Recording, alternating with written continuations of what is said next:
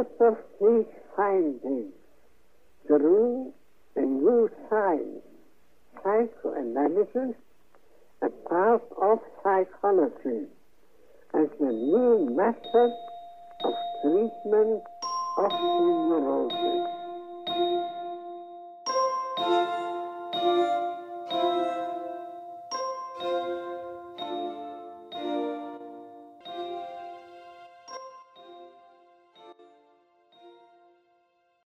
Herkese merhaba. Freud'un metapsikoloji metinlerini okuduğumuz atölyemize hepiniz hoş geldiniz. 27 Temmuz tarihli bu oturumda Dürtüler ve Kaderleri başlıklı makaleyi okumaya kaldığımız sayfa olan 119. sayfanın ikinci paragrafı ile devam edeceğiz. Geçtiğimiz oturuma katılmış olanlar veya sonradan kaydını dinlemiş olanlar tam olarak Freud'un tırnak içerisinde söylemek gerekirse kader dediği yerde bıraktığımızı yani şimdi bu kaderin çeşitlerini konuşmaya başlayacağımızı hatırlarlar. Başlamadan evvel e, geçtiğimiz haftaki çalışmamıza ilişkin yahut bu hafta çalışacaklarımıza ilişkin olarak eklemek istediğiniz bir şey varsa öncelikle onu dinlemek isteriz. Pekala öyleyse müsaadenizle söylediğim gibi 119. sayfanın ikinci paragrafı ile devam ediyorum. Freud şöyle yazıyor bize. Ee, içgüdülerin gelişim ve yaşam sırasında uğradıkları çeşitli değişimlere ilişkin araştırmamız çok daha iyi tanıdığımız cinsel içgüdülerle sınırlandırılmalıdır.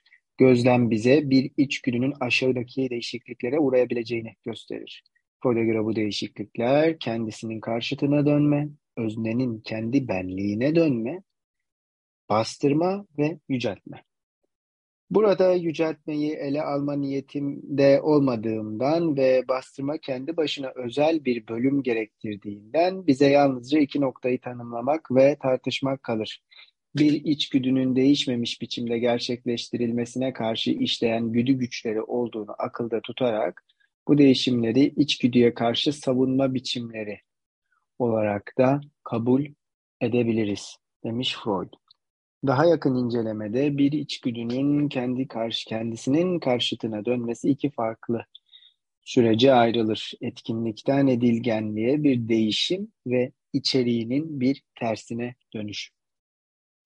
Doğaları farklı olduğundan iki sürecin ayrı ayrı ele alınması gerekir. Şimdi bildiğimiz üzere Freud'un da burada açıkça beyan ettiği gibi bastırma başlı başına bir makalede Freud tarafından eline boyuna aslında tartışılacak. Dolayısıyla en nihayetinde belki dürtüler ve kaderleri metni daima Freud'un burada işlediği konular olan e, sadizmden mazoşizme dönüş ya da işte gözetlemecilikten göstermeciliğe dönüş ile biline gelse de diğer yandan örneğin bastırmanın ve yüceltmenin de pekala bu makalenin konusu, konuları ya da diyelim dahilinde olduğu ve haliyle bastırmanın da içgüdünün ya da dürtünün diyelim kaderinin bir parçası ya da olası kaderlerinden birisinin bir parçası olarak muamele görmesi gerektiğini hatırlamakta fayda var. Editörün de bize hatırlattığı üzere yüceltme Freud'un her ne kadar üzerine metapsikolojik bir makale yazmayı planlamış olsa da e, ayrıca bir metinde başlı başına bir başlık olarak e, tartışa geldiği bir e, kader biçimi değil. Bu yüceltmeye ilişkin belki de Freud'un en uzun ve nispeten de, de olsa detaylı anlatımlarından birisini narsisizm makalesinde görebiliyoruz. Nitekim burada da editör bize bunu hatırlatmış. Burada önemli bir hadise olarak Freud bize diyor ki içgüdünün kendisinin karşıtına dönmesi denen şeyi biz iki aşamada ele almalıyız. Bunlardan birisi etkinlikten edilginliğe bir değişim ve içerikte bir değişim. Şimdi esasında Freud bize hiçbir dürtünün nihayetinde edilgin olamayacağını söylediği için geçtiğimiz oturumlarda da tartıştığımız üzere dürtünün kaderleri hakkında konuşurken edilgin bir dürtünün tam olarak nasıl bir dürtü olduğu en azından Freud tarafından nasıl teorize edileceği şimdiden ilgi çekici bir hadise olarak karşımıza çıkıyor ve bir de dürtünün içeriği derken kastettiği şeyin ne olduğunu yani bir dürtünün nasıl içeriğinin olabileceği ve bu içeriğin de nasıl şekilleneceği yine ayrıca bir tartışma konusu gibi gözüküyor. Ee, en azından açılış açısından bu oturum için söylenebilecek şeyler benim adıma bunlar. Eklemek istediğiniz bir şey var mı acaba? Ee, benim aklıma başka biri mi konuşuyordu acaba? Tamam. Şey, bu etkin e, ve edilgenlik sanırım ilk makaleydi. Zihinsel işleyişin iki ilkesi. Yani onu getirdi. Ee, orada bir dişil durumdan bahsediyordu diye hatırlıyorum da e, bu edilgenlikle ilgili. Bunu daha doğrusu böyle dişil olarak adlandırıyordu diye aklımda kalmış. O da yine içgüdünün etkin ve edilgenliği üzerine bir şeydi sanırım. Doğru hatırlıyor. Sam. Aynı noktadan mı bahsediyor diye merak ettim. Hatırlayabiliyor musunuz? Yorum yapmak isteyen var mı? Aslında bu oldukça önemli bir nokta yani dürtünün etkinliği ve edilginliği meselesini diğer bir yandan ele alarak onu Freudcu manada çift cinsellik ve belki de cinsiyetlenme süreci ile konuşmak yani beraberce konuşmak diyelim oldukça etkileyici çünkü Freud'da örneği, örnek vermek gerekirse e, mazoşizmin ekonomik sorununu yazdığı zaman ki mazoşizmin ekonomik sorunu aslına bakılacak olursa doğrudan bu makaleyle diyalog halindedir. Çünkü nihayetinde bu makalede Freud birincil bir mazoşizmin mevcut olamayacağını söylerken mazoşizmin ekonomik sorununda tam olarak böyle bir mazoşizmin pekala mümkün olduğunu savunur. Doğrudan bu makaleyle diyalog halindeyken diğer bir yandan yine orada da yani mazoşizmin ekonomik sorununda Freud ahlaki mazoşizm ve dişil mazoşizm gibi kavramları da tartışmaya açar ve dişil mazoşizmden bahsederken mazoşizmin bu türünün işte Freud tarafından doğrudan belki penetre edilebilir olmak ve penetre edilmek ıı, arzusu diyelim üzerinden tasvir edildiğini görmek hakikaten de meselenin diye dürtünün kaliteli olduğunu göstermesi açısından oldukça ilgi çekici bence de. Yani dolayısıyla işaret ettiğim noktada bu iki ayrı tartışmanın beraberce düşünülebilmesi açıkçası benim aklıma çok yatıyor. Teşekkürler. Sen söyleyince hatırladım o dişil mazoşizm de evet vardı. Bir de doğru mu hatırlıyorum diye yine ilk e, makaleye bakıyorum bulamadım açıkçası neyi hatırladığımı ama belki de mazoşizmin ekonomik sorunundan mı hatırladım emin olamadım. Bulursam tekrar Çok teşekkür ederiz. Ben de ilk söylediğim makalede varlığını hatırlayamadım ama hafızama da güvenemedim. Doğrusunu söylemek gerekirse. Eklemek istediğiniz bir şey var mı? Ee, burada e, içgüdü ve güdü çevreye bakmadım açıkçası. Yani zaten baksam da çok anlayabileceğimi düşünmüyorum da. Bu içgüdü ve güdü olarak ayırması üzerine biraz düşünmüştüm. Aslında gruba da yazmıştım ama. Hani e, güdü güçleri olduğunu yani içgüdünün değişmemiş biçimde gerçekleştirilmesine karşı işleyen güdü güçleri olduğunu akılda tutarak bu değişimleri içgüdüye karşı savunma biçimleri olarak kabul edebiliriz. Sanki e, bu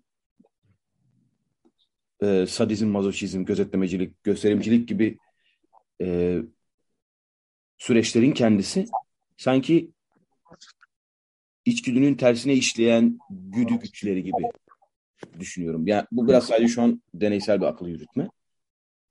Aslında tamamen okuyacaklarımızın hepsi içgüdünün kendisinin karşı işleyen e, anlatabilecek miyim?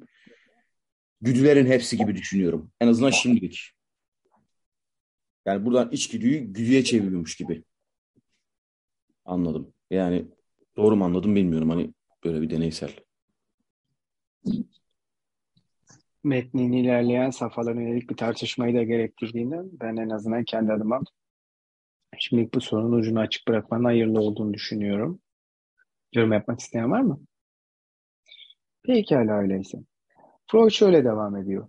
İlk sürecin örnekleriyle iki zıtlık çiftinde karşılaşılır. Sadizm, mazoşizm ve gözetlemecilik, gösterimcilik. Tersine dönüş yalnızca içgüdülerin amaçlarını etkiler. Etkin amacın yani işkence yapmak, gözetlemek gibi yerini edilgen amaç yani işkence görmek ve gözetlenmek alır. İçeriğin tersine dönmesi bir tek sevginin nefrete dönüşmesi örneğinde görülür. Mazoçizmin aslında öznenin kendi egosuna dönmüş sadizm olduğu ve gösterimciliğin aslında kendi bedenine bakmayı içerdiği düşünüldüğünde bir içgüdünün öznenin kendi benliğine dönmesi ussal olur. Gerçekten de çözümsel gözlem mazoşistin kendi üzerindeki saldırının ve gösterimcilik gösterimcinin kendi sergilemesinin zevkine katıldıklarına kuşku bırakmaz. Dolayısıyla sürecin özü amaç değişmemiş olarak kalırken nesnenin değişmesidir. Ancak bu örneklerde öznenin benliğine dönüşün, etkinlikten edilgenliğe dönüşümün birbirine yaklaştığı ya da çakıştığı gerçeğini gözden kaçıramayız demiş bize Freud. Neler söylemek istersiniz? Çok etkileyici gerçekten bu paragraf. Yani burada en azından şunu söyleyelim. Gerçekten de diyor Freud, çözümsel gözlem, mazoşistin kendi üzerindeki saldırının ve gösterimcinin kendi sergilemesinin zevkine katıldıklarına kuşku bırakmaz.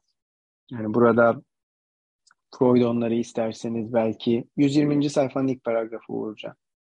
Belki biraz zorlama olabilir ama Freud burada onları neredeyse bir suç ortağı yapıyor. Örneğin diyor bir mazoşist keyif almaktadır. Keyfe katılmaktadır.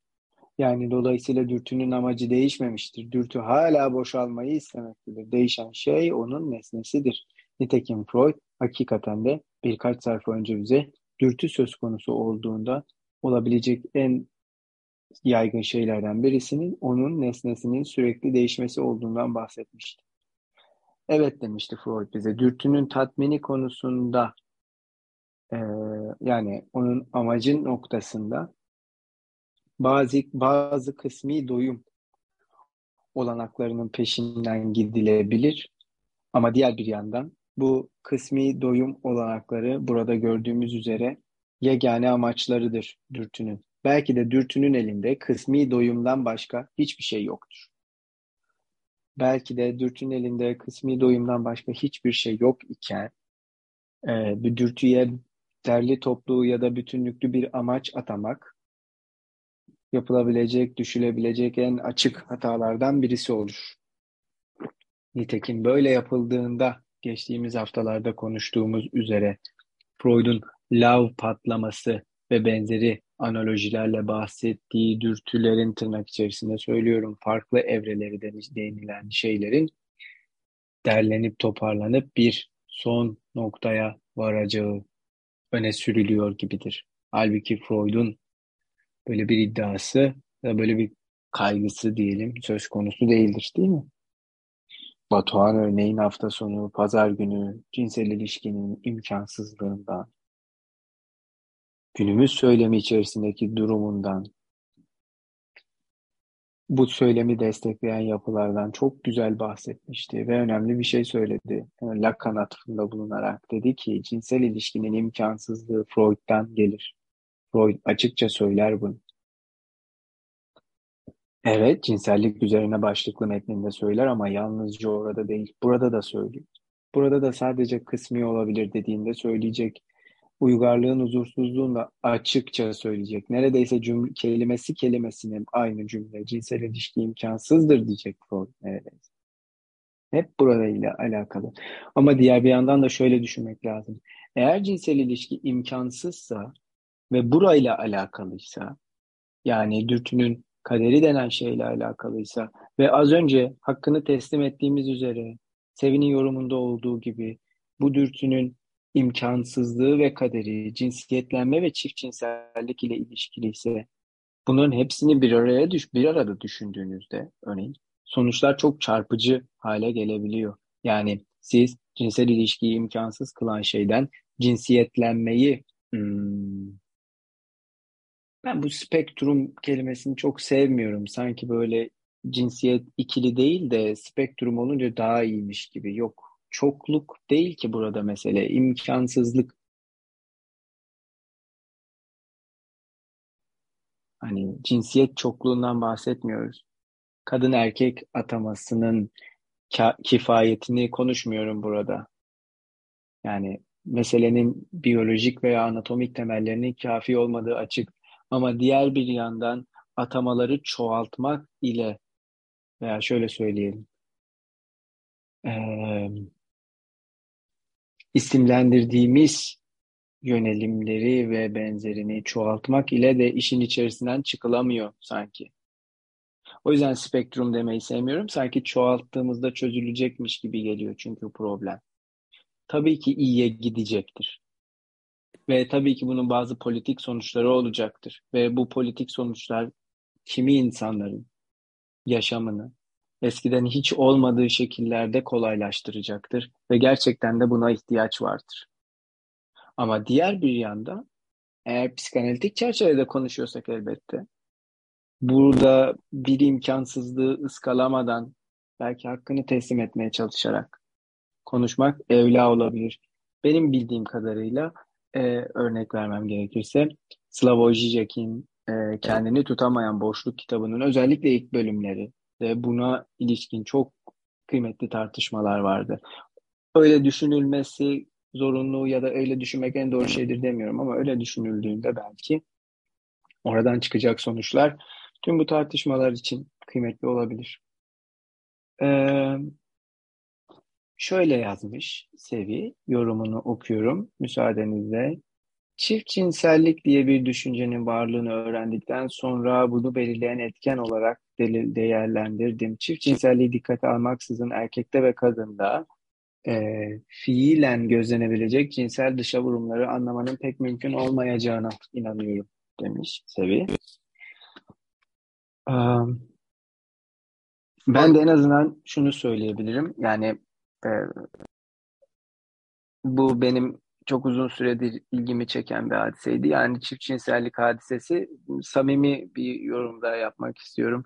Bir lisansta öğrenciyken böyle Freud'un sürekli e, ne bileyim e, işte eşcinsellik düşmanlığı ya da kadın düşmanlığı ve benzeriyle suçlandığını görünce yani merak etmiştim yani bu mesele böyle böyle mi söylüyor söylüyorsa korkunç çünkü yani veya şöyle söyleyelim. Söylüyorsa bunu nasıl söylüyor? Neden öyle söylemiş? Öyle söylemesinin gerektiren şey nedir? Kendi düşüncesi içerisinde vesaire. Çift cinsellik ondan sonra karşılaştığım bir kavram olmuştu. Benim ve ilk bu çift cinsellik kavramına tutunduğumda e, yani hani bu tür eleştirilerin cevaplanmasını kolaylaştıracak bir şey olduğunu düşünmeye başlamıştım. Bak işte, işte siz öyle diyorsunuz ama mesele tam olarak böyle değil e, eşcinsellikle eşcinsellik düşmanlığıyla suçluyorsunuz ama aslında Freud e, öyle söylemiyor gibi. E, fakat baktım ki aslında böyle düşünmek meseleyi Freud'dan ziyade Filiz gibi düşünmek. Çünkü Filiz şöyle söylüyor. Diyor ki bir anatomik cinsiyeti vardır kişinin atanan. Evet çift cinsellik de söz konusudur ama anatomik cinsiyet dominanttır. Çift cinsellik örneğin bir erkekse biyolojik olarak kişi diyor Filiz Freud'un anlattığı kadarıyla.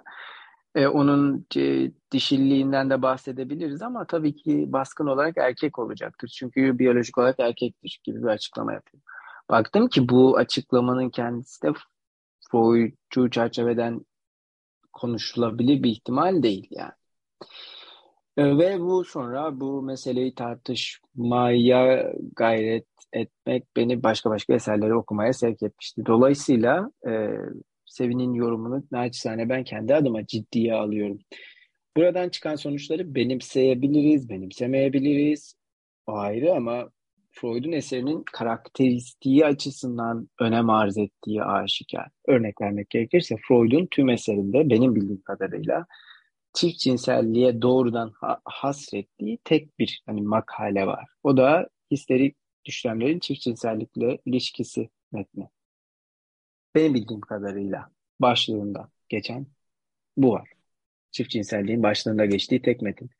Ama diğer bir yandan düşünecek olursak yani çok uzatmak istemiyorum ama pazar günkü konuşmamı atıfla söyle, sormak istiyorum.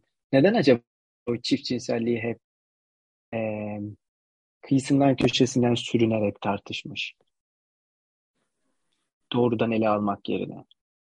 İşte ne bileyim dipnotlarda mesela değil mi seviye yeni okumuş gibi gözüküyor en azından tekrar okumuş gibi hatırlayacaktır. Cinsellik üzerine de işte dipnotlarla çift cinsellik tartışılır. Uygarlığın huzursuzluğunda bunu zamanında Ece ile çok konuşmuştuk.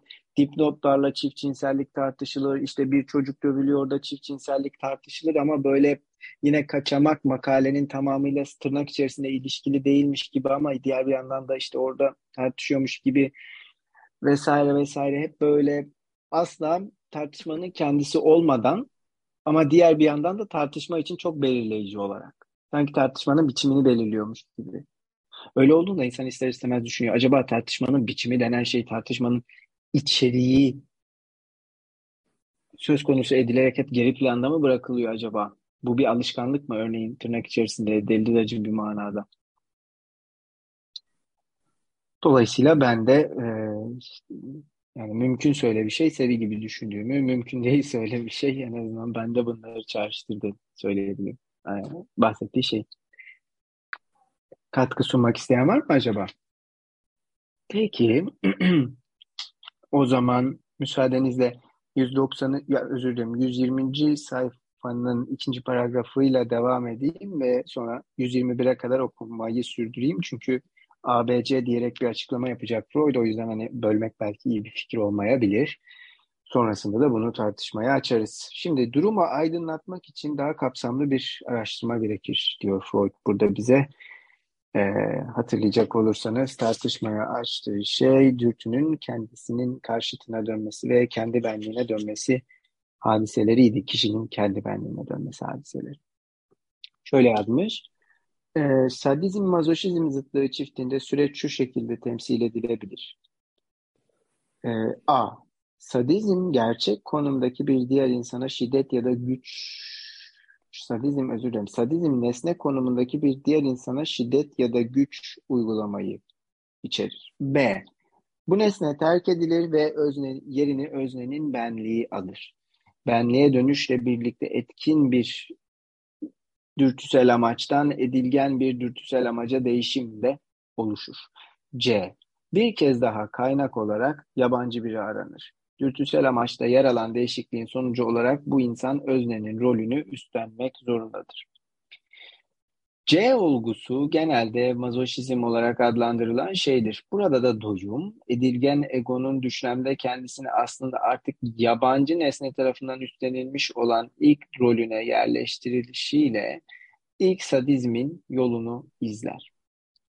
Bunun yanı sıra daha doğrudan mazoşist doyumun var olup olmadığı fazlasıyla kuşkuludur. Belirtmiş olduğum şekilde sadizmden türememiş bir birincil mazoşizmle karşılaşılması olası görünmüyor. B evresinin varlığını kabul etmenin gereksiz olmadığı, takıntılı nevrozlardaki sadistik içgüdünün davranışından, sadistik dürtünün daha doğrusu davranışından görülür. Burada başkasına yönelik edilgenlik tutumu olmaksızın öznenin benliğine bir dönüş vardır. Değişim ancak B evresine kadar uzanabilmiştir. İşkence yapma arzusu mazoşizme değil, kendini işkenceye ve kendini cezalandırmaya dönmüştür. Etkin kip edilgene değil ama dönüşlü ara kipe değişmiştir demiş Freud. Şimdi burada yani en azından metnin İngilizce baskısını esas alan bu çevirdeki burada 4 dipnot diyelim. 21 ile 24'e kadar olanlar. Hepsi açıkçası metnin metin açısından çok önemli. Çünkü 21. dipnotta buradaki özne ve nesne meselelerini konuşmuş Freud'dan ve Freud'un burada özneyi bir fail olarak e, kullandığını yani özne kelimesini bir fail olarak kullandığından bahsetmiş. Sonraki dipnotta 23'te az önce bizim konuştuğumuz şeyi e, Freud düzeltmiş 1924'te ve birincil bir mazoşizmin var olabileceğinden bahsetmiş. Ve 24. dipnotta yine editör bizi uyarmış ve demiş ki Freud etkin ve edilgenlikten bahsederken son olarak obsesyonel olanı da dönüşlü kip ile okurken Yunanca fiil kiplerine atıfta bulunmaktadır demiş ki bu da bizim için ayrıca önemli olabilir. Ee, okumuş olduğumuz bu kısımlarla ilgili olarak fikrini beyan etmek isteyen var mı acaba? Pekala, o zaman ben um, ben buradaki bu kip meselesini doğrusunu söylemek gerekirse haller ile yani Türkçe'de fiilin çekimleri ya da halleri denen şey ile düşünmeyi çok eğlenceli buluyorum. Çünkü bir yandan hal denen şey yani işte gerçek bir tırnak içerisinde durumdan bahsedelim veya e, şeylerin o anki e, vaziyetinden. Hal denen şey Freud'un çok kullandığı bir şey. Yani mesela duygu hali derken değil mi? A, duygu durum hali diyelim. Affekt Zustand mesela. Zustand'la pek çok e, bileşik sözcük kurduğunu görebiliriz Freud. Freud orada hallerden bahseder sürekli. Burada da yine kişinin hallerini diğer bir yandan bir fiilin hallerine benzetiyor sanki. Onun etkinliği ya da edilgenliği ya da dönüşlülüğü, kendine dönüşlülüğü gibi. Diğer bir yandan da B evresinin yani tırnak içerisinde burada Freud'un işte obsesyonel söz konusu olabilir bu noktada B evresinin önemini atlamayın derken B evresinin kendi üzerine kapanmasından bahsederken aslında bir e, hareketinin, hadi diyelim ki bu çembervari bir şey olsun, çembervari bir şeyin imkansızlığından bahsediyor gibi Freud. Yani kendi üzerine kapanacak bir şeyin imkansızlığı gibi bu bir yandan. Ve bu çok önemli. Yani sadizmden mazoşizme dönüş arasında bir problem söz konusu olabiliyorsa yani bu kadar açık değilse mesele ki zaten buradan başka problemler çıkacak ve Freud onları ekonomik sorunlar olarak adlandıracak ama bu dönüş hareketin kendisi de bu kadar kusursuz değilse çünkü belki de tekrar zorlantısı denen şeyin psikanalizde mutlak manada tekrara tekabül etmemesi, hatta belki de tekrar zorlantısı denen şeyin aslında zaten mutlak tekrarın imkansızlığından başka hiçbir şey olmaması şeklinde düşünülebilmesi mümkün olabilir. Ee, en azından bu e, tırnak içerisinde söylemek gerekirse Freud'un meseleleri böyle ABC şeklinde ele almasının biçimsel öneminin yeterince belki olmasa da altını çizebilmemizi sağlar. Hatırlayacaksınızdır. Bu makaleden 4, 4 yıl sonra yazdığı Bir Çocuk Dövülüyor metninde de e, hem erkekler hem de kadınlar için düşlemlerin Freud bu sefer soy kütüğünü yapmaya girişir ve yine üç aşama verir bize. Yine bu üç aşamayı verdiğinde sadizmden mazoşizme doğru bir dönüş göstermeye çalışıyor gibidir sanki. Ama diğer bir yandan bir kere daha tıpkı burada nasıl B evresi çok önemliyse o makalede de ikinci evrenin çok önemli olduğunu görürüz. Çünkü Freud der ki böyle bir evre yoktur yani. Analizle inşa edilen bir şeyden başka hiçbir şey değildir bu. Ancak analiz onu var edebilmiştir. Ancak analiz onu hafızaya sığdırabilmiştir vesaire. Dolayısıyla biçimi açısından yani hareketin biçimi açısından oldukça kıymetli bir hmm, e, sonuç içeriyor. Bu bence yani burada Freud'un dürtünün kaderini ele alışını sadece dürtünün kaderinin belli sonuçlarını not etmek ve ilerlemek manası ve amacıyla değil de e, dürtünün kaderini ele alma biçiminin kendisine belki itibar ederek, itibar göstererek hani e, tartışmaya açmak iyi bir fikir olabilir. Diğer bir yandan 23. dipnotta bahsettiği mesele çok açık. Yani Freud burada da kuşkulu e, doğrudan mazoşist bir mesele olabilir mi? Kuşkusu taşıyor. E, ama 1924'e kadar az önce de söylediğimiz üzere doğrudan mazoşizm gibi bir şeyi kabul edemeyecek ya da en azından şöyle söyleyelim belki teorize edemeyecek vesaire. Belki o bunu teorize edebilmesi için Freud'un haz ilkesinin ötesi denen şeye ihtiyacı var. Şimdi haz ilkesinin ötesi oldukça ilginç bir yani başlık açısından oldukça ilginç. Çünkü öte öte meselesi çok ilginç yani ilk bakışta sanki bir şeyin daha fazlası e, ya da onu aşmış bir şey e, ya da onun e, ilerisi ve benzeri gibi gözüküyor. Ötesi ya çünkü. Ama baktığınız zaman yani beyond yani genişleyen bir şey sanki değil mi? Sınırların genişlemesi gibi vesaire. Ama diğer bir yandan baktığınız zaman haz ilkesinin ötesinde metninden çıkacak sonuçlara aslında öte gibi gözüken şey burayı imkansızlaştıran şeyden başka bir şey değil.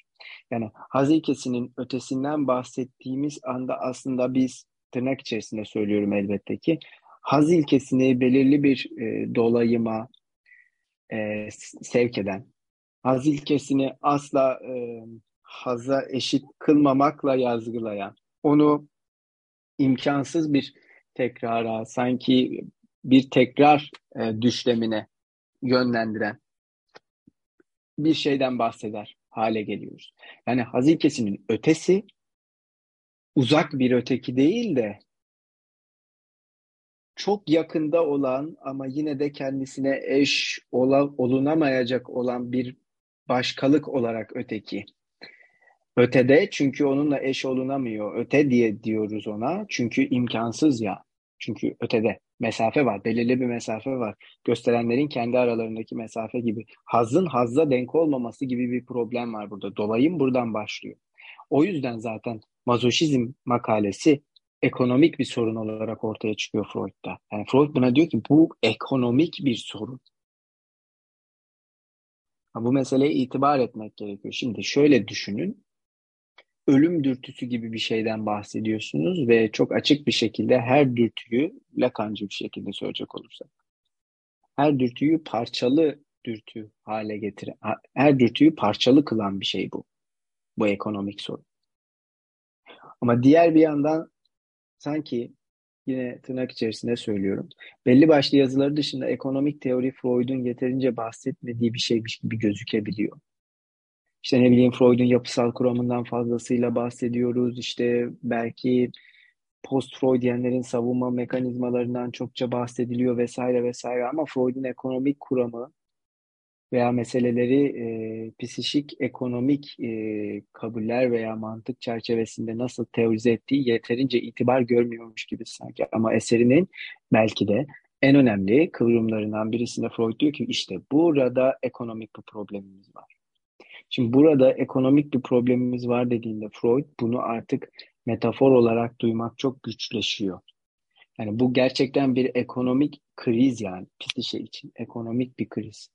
Çünkü onun belirli ekonomik yatırımlar yapması gerekiyor. Bir beklenti ekonomik bir yatırım örneğin. Bir düşlem ekonomik bir yatırım örneğin. Bir nesne ekonomik bir yatırım örneğin ama hepsi yatırım.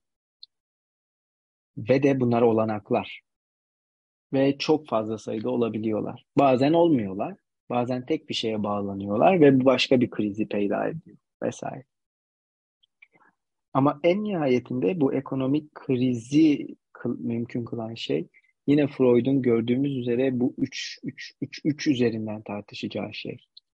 Yani 1, 2 ve 3 ve 2 ile ilgili bir meselesi var. Yani ikinci ile ilgili bir meselesi var. İkinci öyle bir mesele ki biri imkansız kılıyor.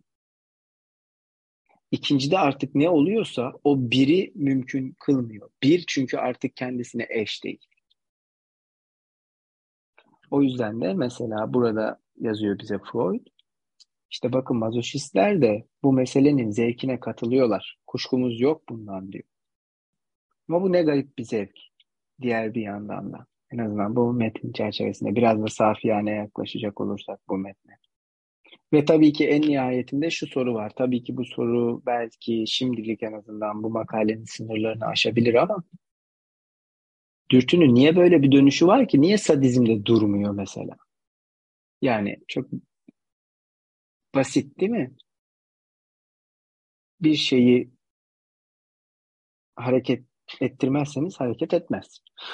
İttirmezseniz yeri değişmeyecektir. Tam olarak sadizm noktasında dürtüyü ittiren şey ne ki o hareket ediyor yani? dönüşmeye başlıyor.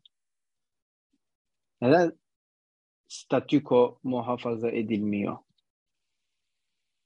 Çünkü biliyoruz değil mi? Pis işe hep statükoyu aramıyor mu? Hep böyle şeylerin sabitliğini, sürenliğini vesaire. İşte her şey doyurulmuş, hiç uyaran yok, berrak, haksızlık yok.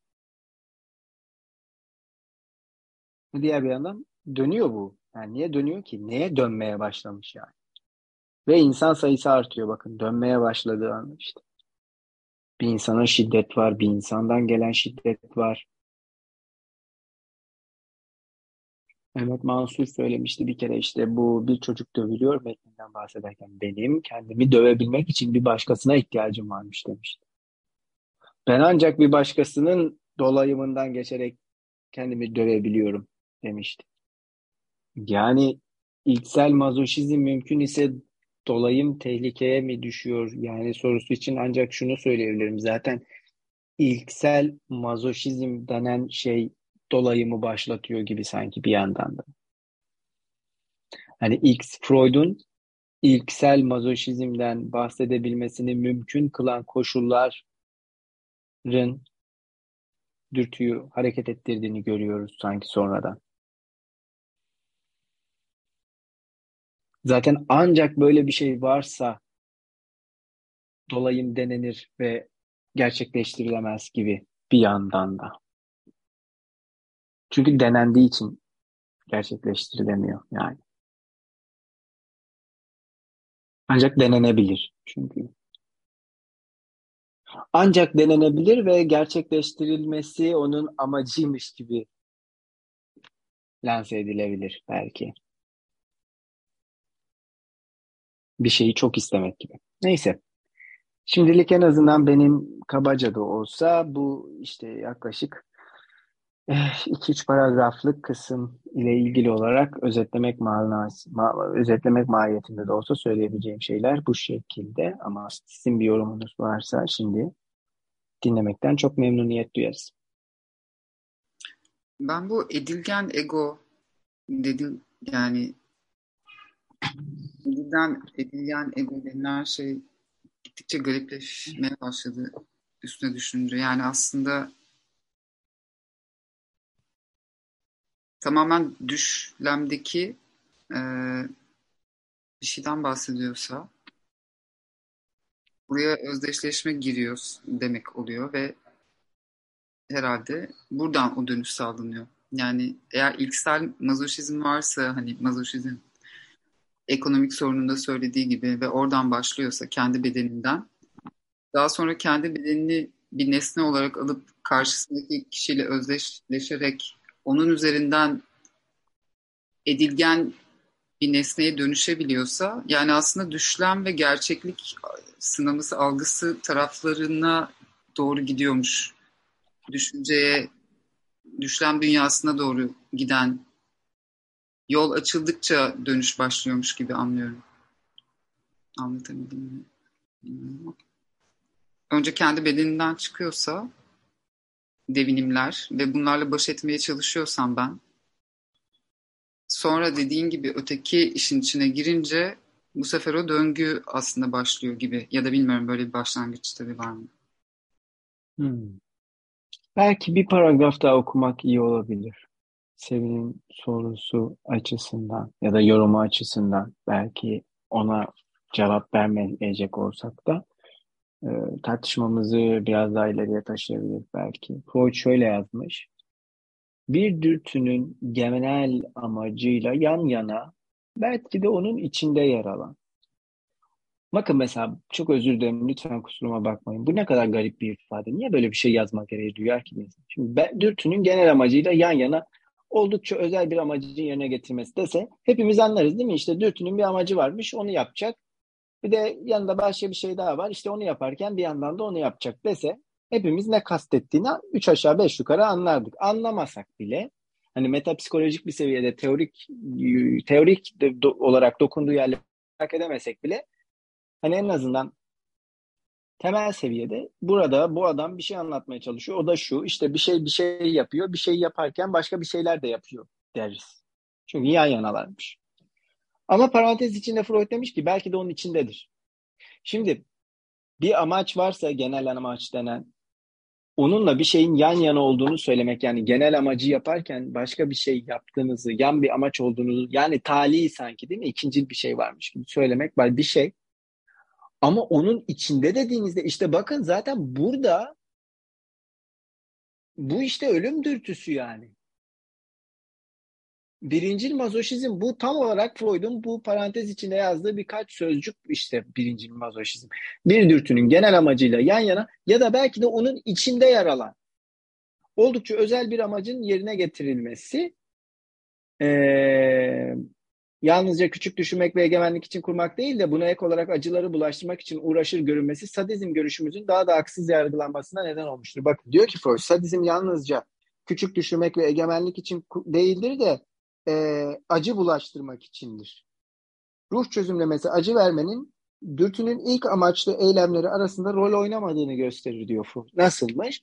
Sadistik bir çocuk acı verip vermediğini hesaba katmaz. Böyle yapmayı da amaçlamamıştır. Ama mazoşizme dönüşüm gerçekleştiğinde acılar edilgen bir mazoşist amaç sağlamak için çok uygundur. Çünkü diğer hassızlık uyandıran duyular gibi acı duyularının da cinsel uyarılmaya yaklaştıklarında yaklaştıklarına ve öznenin uğruna acının hassızlığını isteyerek yaşayacağı haz verici bir durum yarattıklarına inanmak için her nedene sahibiz. Acı duyma bir kez mazoşista bir amaç haline geldiğinde geriye dönük olarak sadistik acıya yol açma da amacı da doğabilir. Çünkü bu acılar diğer insanlara bulaştırılırken kendi acı çeken nesneyle özdeşleşmesi yoluyla özne tarafından mazoşist olarak bunlardan zevk alınır.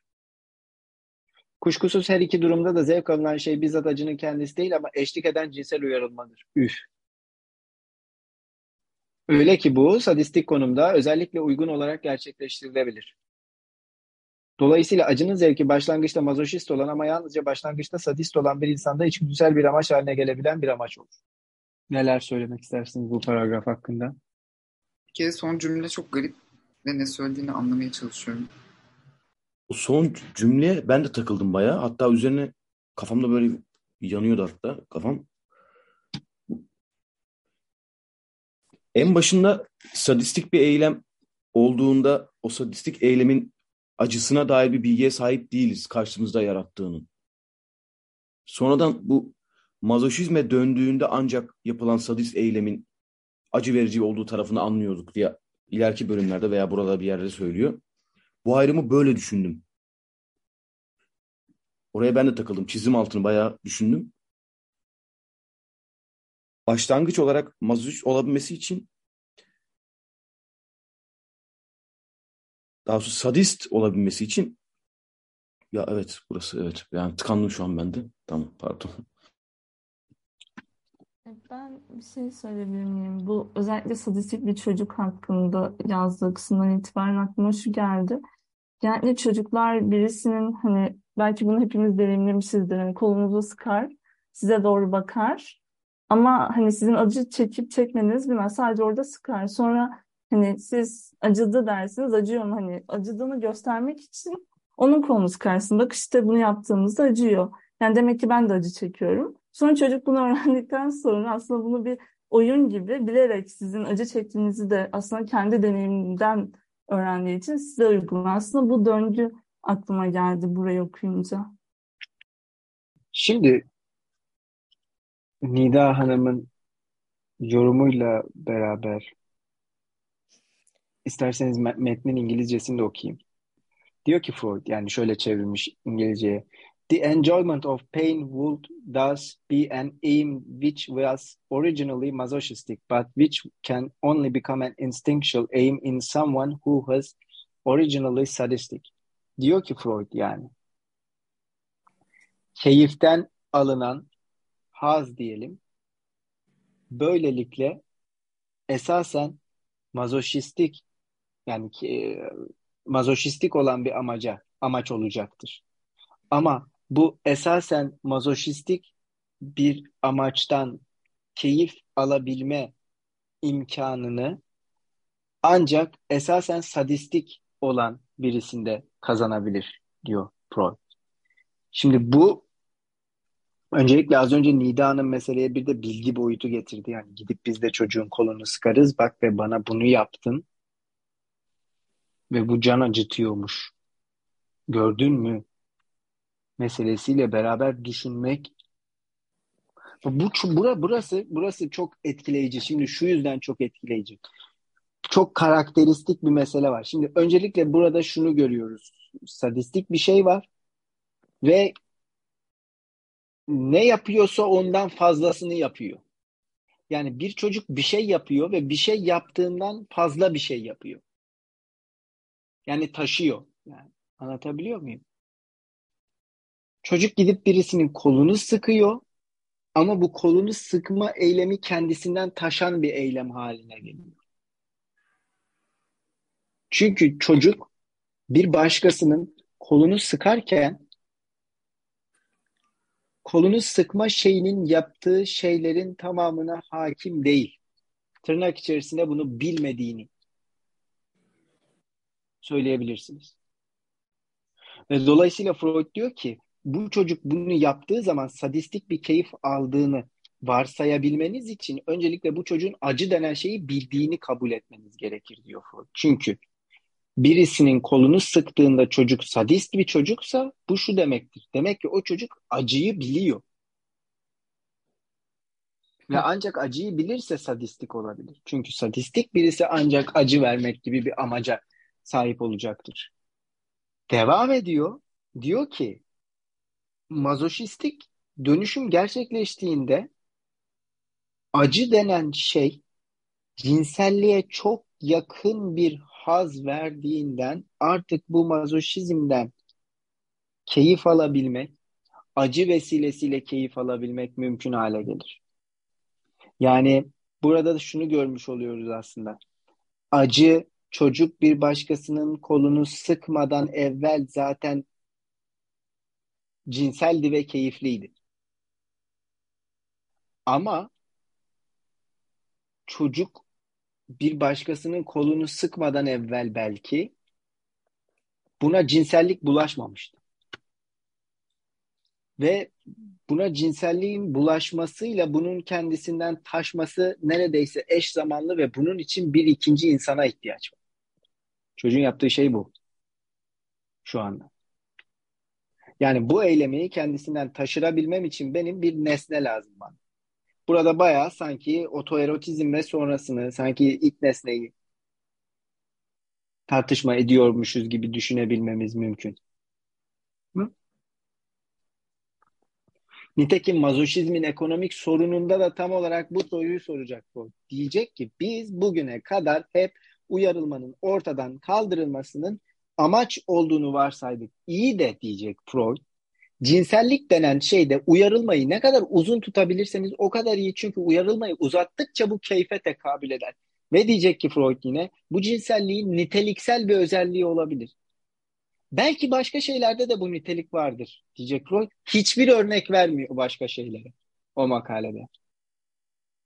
Şimdi bir başkasının kolunu sıkmam benim onunla münasebetim ve dolayısıyla alışverişim ise tamam mı?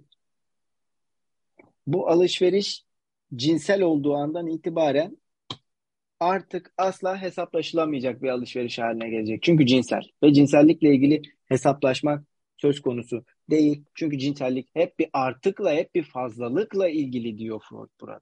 Tamam? Tabii ki burada çok mesele var. Bilgi meselesi var, bir başkası var. Kolunu sıkıyor çocuk. Tamam mı? Bu çok önemli bir mesele. Gidip onu niye kolunu sıkıyor? Bunları zaten pazar günü konuşmuştuk hatırlarsanız yani. Bir başkası var. O bir başkası ahlak. Şöyle düşünün. Şunu düşünün sadece. Bu ne kadar radikal bir ifade. Pazar günkü konuşmada hatırlarsınız. Freud diyordu ki hani e, benim çaresizliğim tüm ahlaki güdülerin kaynağı ve ben bu çaresizliği bir başkasına yöneltiyorum. Şimdi o bir kişi o kişi benim çaresizliğime cevap verecek. Ama diğer bir yandan o kişi dolayımından geçerek ben meselelere cinsellik bulaştırıyorum. Fallik bir nesne bu o yüzden bunu sıkıyorum fark ettim. Yani burada tam olarak zaten bunun fallikliği meselesi değil mi narsisizm metninin kendisi? Bütün nesel, nesnelerin erotojenitesi. Diyor ki Freud acı duyma bir kez mazoşist bir amaç haline geldiğinde geriye dönük olarak sadistik acıya yol açma amacı da doğabilir. Bir kere bu çok acayip bir ifade Freud'da. Geriye dönük olarak. Çünkü Freud'u birazcık tanıyorsanız ve Freud bir yerde geriye dönük olarak gibi bir şey söylüyorsa yani meselenin sonradanlığıyla ilgili bir mesele varsa bu başlı başına çok büyük önem arz eden bir şey. Çünkü sonradanlık denen şey Freud'da çok önemli. Bütün teorinin kökeni bu değil mi? İşte Türkçe'de daha ziyade Fransızcası bilinen apreku olarak sonradanlık meselesi. Şimdi bir şeyin geriye dönük olarak bir nitelik kazanması hadisesi var burada. Diyor ki Freud çocuk bu her ne yapıyorsa o çocuk Nida Hanım'ın yorumundan devam ediyorum. Geriye dönük olarak başka bir amaç kazanır o hareket artık. Şimdi bunu şöyle düşünmek lazım. Bakın çok temel bir seviyede. Bunu mümkün mertebe klinik boyuta taşıyarak. Bir çocuğun gerçekleştirdiği bir hareket geriye dönük olarak başka bir amaç kazanabilme potansiyeline sahipse ama potansiyele sahip olmak ifadesinin teorik olarak çok riskli olduğunu kesinlikle söylemem gerekiyor. Bir hareketin kendisi geriye dönük olarak bir amaç kazanabiliyorsa yani bir şekilde tamam mı? Neden bu çocuğun bir geçmiş deneyimi de geriye dönük olarak patojen bir nitelik kazanamasın ki?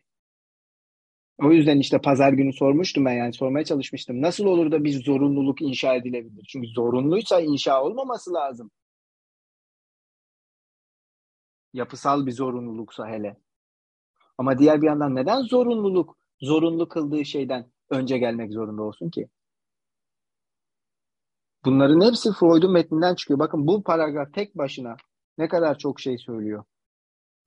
Acı duyma bir kez mazoşist bir amaç haline geldiğinde geriye dönük olarak sadistik acıya, acıya yol açma amacı da doğabilir. Çünkü bu acılar diğer insanlara bulaştırılırken kendisi acı çeken nesneyle özdeşleşmesi yoluyla özne tarafından mazoşist olarak bundan zevk alınır. Diyor ki Freud, ben bir başkasına acı verirken o acının kendisiyle özdeşleşirim. Keyif aldığım şey acı vermek değildir, acıdır.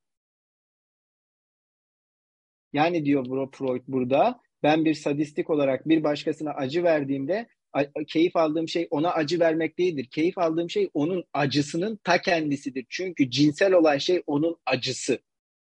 Ona acı vermek cinsel değil. Kuşkusuz her iki durumda da zevk alınan şey bizzat acının kendisi değil ama eşlik eden cinsel uyarılmadır. Eşlik eden. yan yana demişti parantez içinde yazmıştı içinde yer alan. Bakın burada da diyor ki eşlik eden.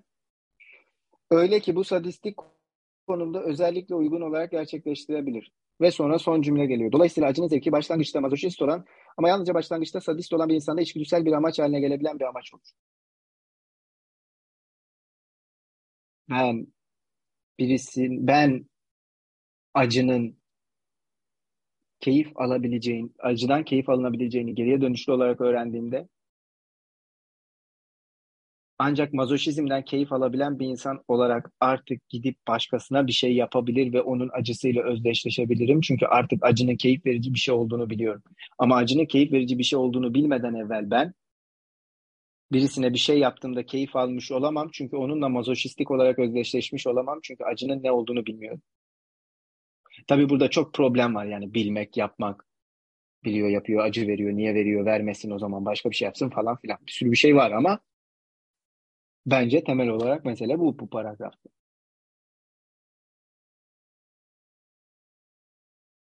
Zaten bu paragrafın kendisi ekonomik bir sorun yani. Şu, şuna bakın yani. Sorun işte yani.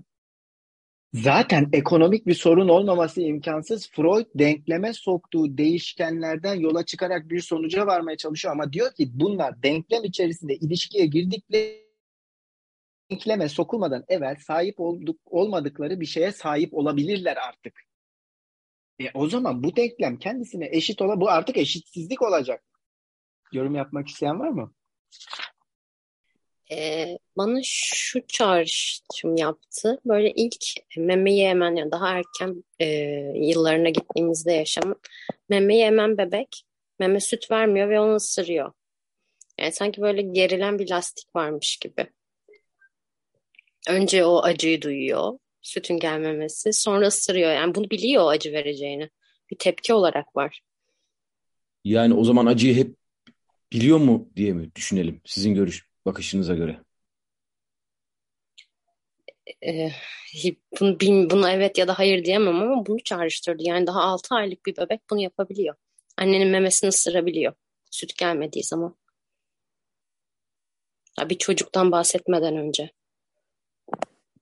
Onu ben şöyle düşünebilirim biliyor musun? Sanki orada acı verip vermeme durumu ile ilgili değil de sanki o dürtüsel ağız meme ilişkisini sürdürebilmesine dair itkisel bir hareket gibi düşünüyorum. Bunun içine bilgi katamıyorum gibi geliyor bana sanki. Sütün gelmesini sağlayabilmek için yapılan itkisel bir hareket gibi. Acı veya acı verici olması olmaması ile ilgili bilginin devreye girmediği bir yer gibi düşündüm sanki daha henüz. Evet ben de bunu söylüyorum. Aslında bir bilgi yok ama bunu yapıyor. Bunu yaptıran o dürtü ne? Bir gerginlik var orada. Süt gelmiyor ve bebek ısırıyor. Şey belki bunu daha refleksif bir yerden alabiliriz. Hani dürtü değil de hani ya hayvani belki içgüdü dediğimiz hayvanlardaki içgüdüden yola çıkarak düşünüyorum ben bu davranışları. Hani orada işte elini bebeğin eline parmağınızı koyduğunuzda elini kapatması gibi daha refleksif şeyler aklıma geliyor. Özellikle gelişim açısından yani o 0-1 yaş, 0-2 yaş bilemedim ama yani bu çağrıştırdı. Biraz ilkelere de katıldım bu yüzden. Hatta ben bunu şimdi bu şimdi bu konu bu kadar iyi açılınca tüm sadı aslında acının ne olduğunu bilen birinin yaptığı sadizmin e, sadist eylemler olarak görmeye başladım. Tekrar o, o Sad'ın yaptığı tüm işkenceleri her şeyi düşününce kitap kitaplarında aslında acıyı çok iyi bilen biri. Acı verirken çok iyi davran, çok profesyonelce acı vermeyi yapabilir gibi düşündüm. Konunun dışına çıkıyoruz belki ama profesyonel acı, acıyı bilen bir kişi ve acıyı da en profesyonel şekilde veriyor gibi. Garip bir yorum oldu ama.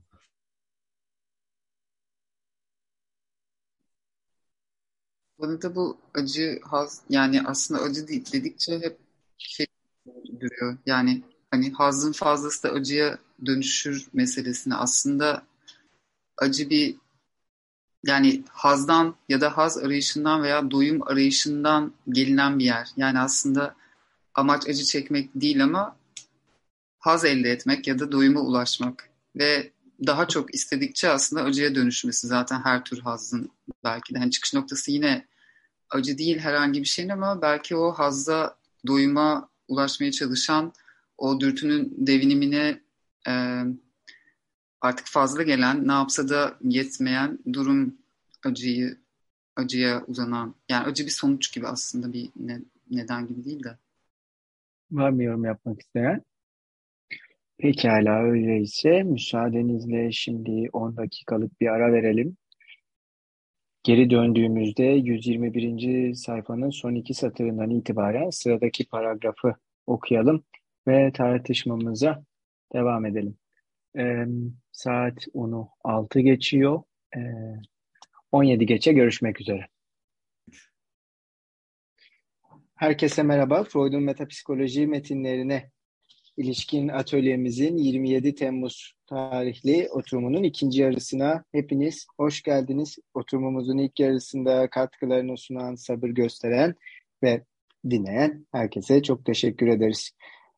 121. sayfanın ikinci paragrafından devam edeceğiz demiştik ama geçtiğimiz oturumda benim biraz da son dakikalarda olduğumuz için e, sohbet yoluyla yazılan bazı yorumları okuma fırsatım olmadı.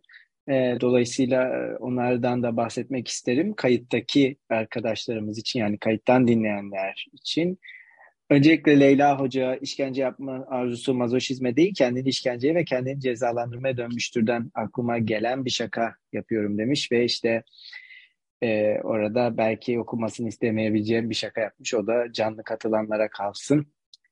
E, sonra Uğurcan Bey e, Freud'un bir Freud'dan paragrafın belli bir kısmını alıntılamış ve neden hassızlık uyandıran duyular gibi acı duyuları diyor Freud. Burada e, cinsel uyarılma nasıl acıyla birbirine yaklaşıyor sorusunu sormuş ve buradaki üç denemene üç denemeye yapılan göndermeden bahsetmiş ki aslında o yorumdan sonra yani 21.51'deki bu yorumdan sonra cinselliğin acı verici olana yaklaşmasından nispeten de olsa bahsettik ama diğer bir yandan da bence o sorunun kendisi e, mazur görün lütfen. Belki böyle söylemek hani e, moderatör bir moderatör için belki kolaya kaçmak olarak görülebilir ama cinselliğin onu acıya yaklaştıran ya da acıyı cinselliğe yaklaştıran ve ertelemeden yani veya bekletilmesinden veya artmasından alınan keyfin bu iki şeyin nasıl birbirinin üstüne bindiği ya da yaklaştığı meselesi e, bana soracak olursanız bir yandan biraz konuştuk gibi ama diğer bir yandan da bizim konuştuklarımızdan çok daha fazlasını da içeriyormuş gibi. Ama nihayetinde biraz konuşmuştuk. Daha sonra Ece Hanım bize e, bir yorumda bulunmuştu. İşte çocuğun annesini emerken ısırmaya başlamasından. Bunu da Leyla Hoca belki yoksunluktan doğan dürtü olarak düşünebiliriz demiş. Ve son olarak Nida Hanım buradaysa ondan da özür dilerim. O çok önemli bir yorum yaptı ilk yarıda aslında sonlara doğru ama tartışma devam ederken belki onun sözünü istemeden de olsa kesmiş olabiliriz. O da oturumun sonuna doğru aklıma geldi ve açıkçası biraz da üzüldüm. O yüzden Nida yorumunu devam ettirmek istiyorsan ikinci yarıda sözü sana vererek başlamak isterim. Yok hayır aslında yani devam ettirmek istemiyorum. Peki. Bize küstüğün için mi yoksa yorumun bittiği için mi? Aslında dediğiniz şey anlamadım. Yani aslında yorumum tamamdı, oydu. Ha okey Evet tamam. evet. Ben öyle Yani olmayabilir vesaire gibi hissettim. Tamam yok kimse bize küsmediyse devam edebiliriz. Yani zayiat olsun istemeyiz yolda. Genelde birilerini kazandığımız yerler oluyor atölyeler, tanıştığımız, küserek ayrıldığımız yerler olmuyor. O yüzden bu geleneği devam ettirmek isteriz. Ee, o halde 121'in son satırlarını okuyorum. Heh, İkra bir şey mi diyordun? Bir şey daha mi? bir Ha şey tamam okey. E, Bu konu bayağı bana ilgi çekici geldi. Birazdan çünkü konu değişecek. Başka noktaya gideceğiz gibi ama yani çok uzağa gitmeyeceğiz yine belki. Bu bu sadizm mazoşizm ikiliği üzerinden düşünmeye çalıştım. Bu 10-15 dakikalık ara muhtemelen daha başka noktalara doğru gitmeme neden oldu.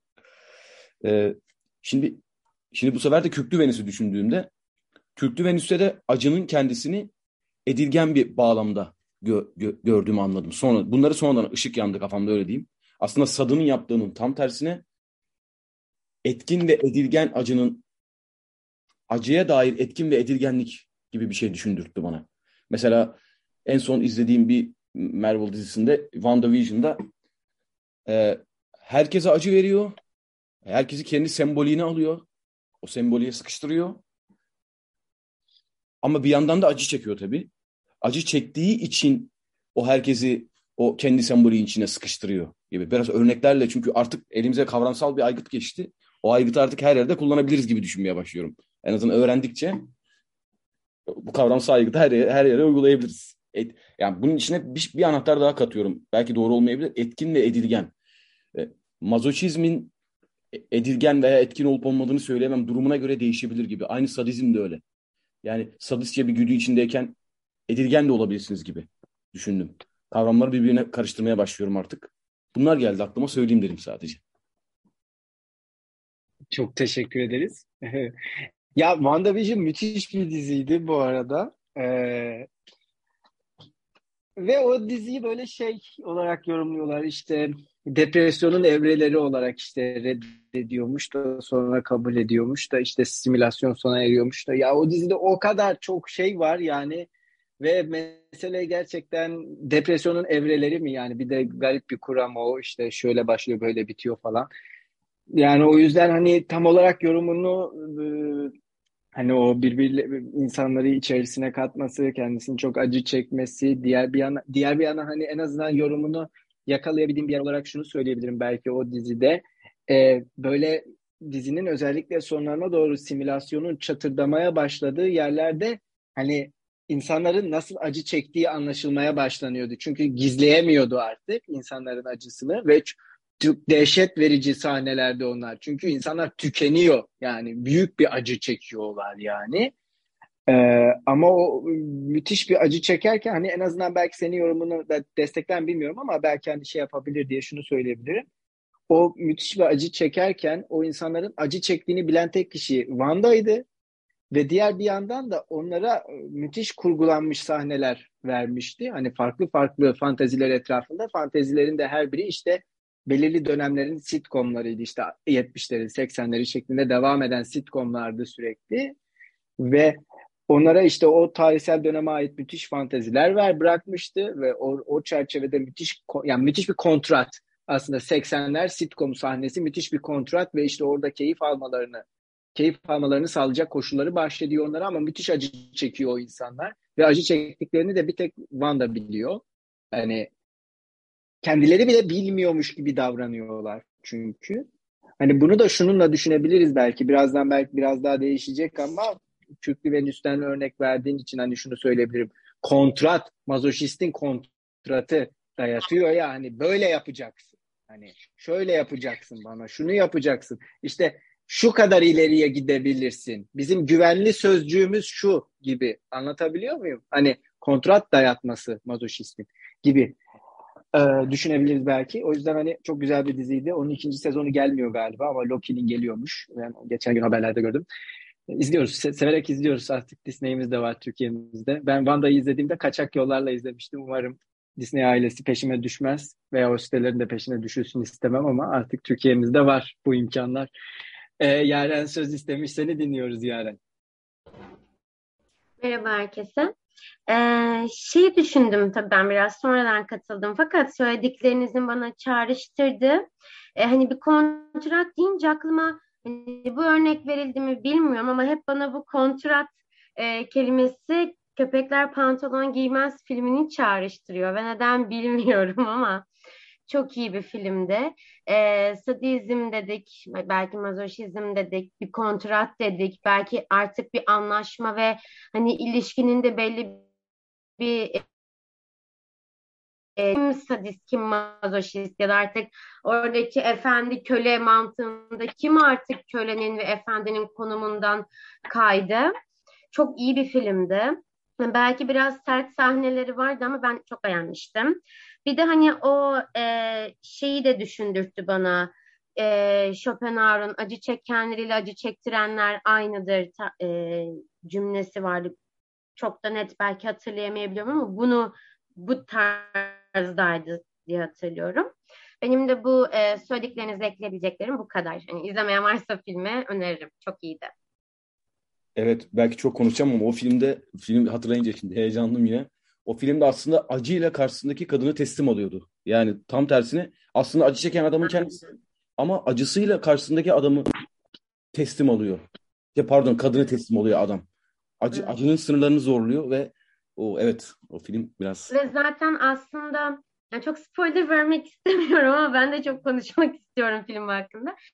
Sadece şey de e, artık filmin sonunda acı vermesi beklenen kişinin günün sonunda acı çektiren kişi oluş artık. Spoiler çok kalitelisini verdim ama yapacak bir şey yok yani.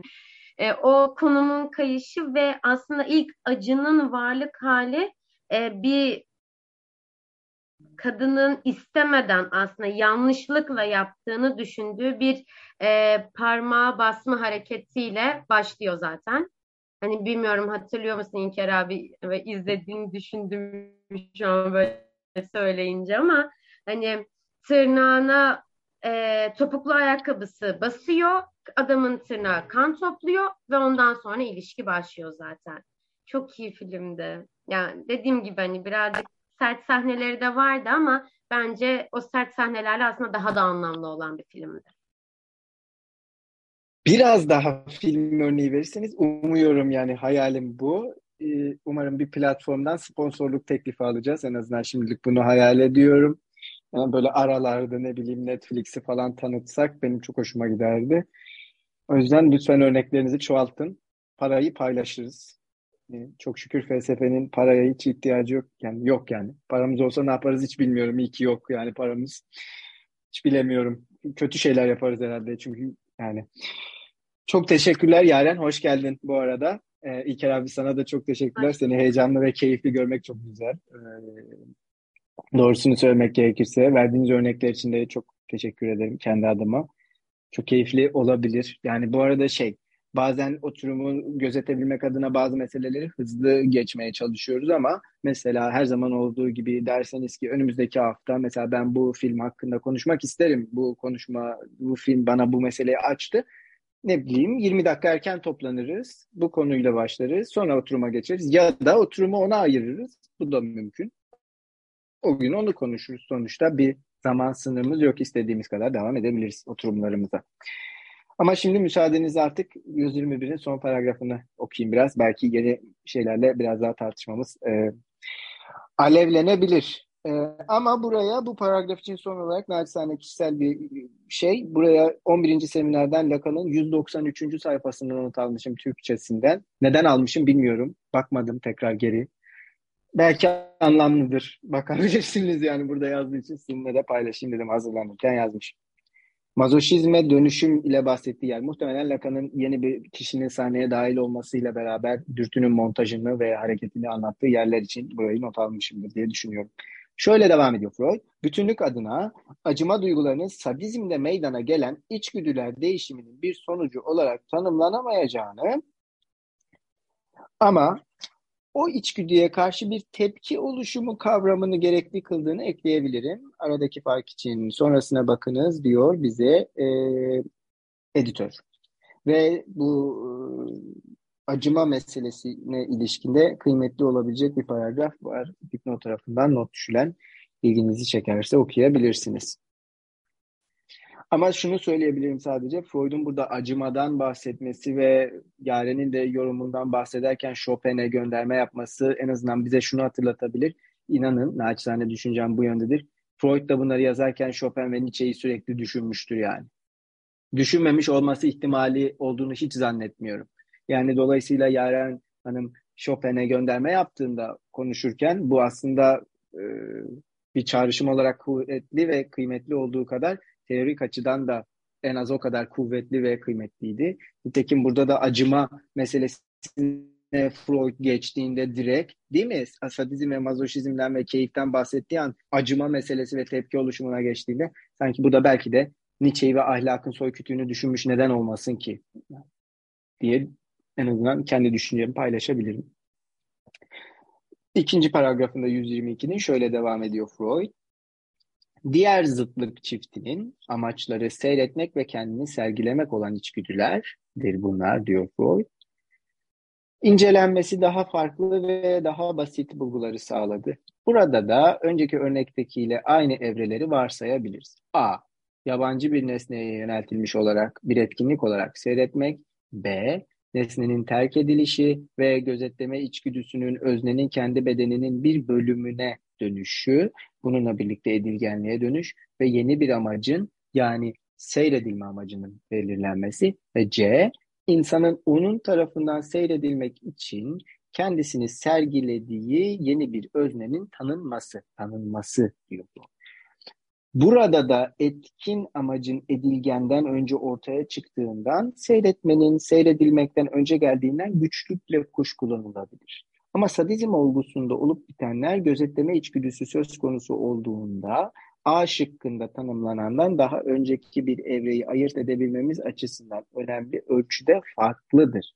Gözetleme içgüdüsü etkinliğinin başlangıcında otoerotiktir. Aslında bir nesnesi vardır ama bu nesne öznenin kendi bedeninin bir bölümüdür. İçgüdünün bir karşılaştırma süreciyle bu nesneyi başka birisinin bedeninin benzer bölümüyle değiştirmeye yönelmesi ancak sonra gerçekleşir. Bu hazırlık evresi ilginçtir çünkü son aşamada zıtlıklar çiftinde temsil edilen her iki durumun ilk durumda hangi öğenin değiştiğine bağlı olarak bir ya da diğerinin kaynağıdır. Aşağıdaki parça gözetleme içgüdüsünün şemasal resmi açısından önemli rol oynayabilir demiş Freud. Şimdi bu şemayı böyle okumak makul olmayabilir ama kitap ve PDF'ler önünüzde ise yani kitabın taranmış versiyonu bakıyorsunuzdur diye düşünüyorum ve geçiyorum müsaadenizden çünkü okunacak gibi değil. Jun kendi kol ve bacakları üzerinde denetim kazanma çabalarından bu türden bir evre çizmeyi, tüm, çizmek tümüyle ust dışı olmasa bile başından itibaren bir nesneye yöneltilmiş bu türden bir hazırlık evresi sadizmde yer almaz demiş Freud. Neler söylemek istersiniz bu paragraflarla ilgili olarak? Çok konuşuyor gibi oluyor ama ben yine bir şey atayım ortaya yine. Ben buraya aynı evresi olarak düşündüm sanki. Lacan'ın aynı evresi gibi. Yani sadece çağrışımsal düşünüyorum. Sadizm ve sadizm ve mazoşizmden farkı farkını zaten burada söylüyor. Tam olarak bu otoerotik olan durumun kendisi nesne takasına girip kendi bütünlüklüğünü ben bütünlüklüğünü benliğini kurmaya yönelik e, konuya aynı evresine benzer gibi geldi bana. Tabii aynı evresini tam anladıysam. Bunu getirdi aklıma. Anlat, anlattığım da tam anlaşılır olmadı belki ama kafamda da karışık şu an zaten.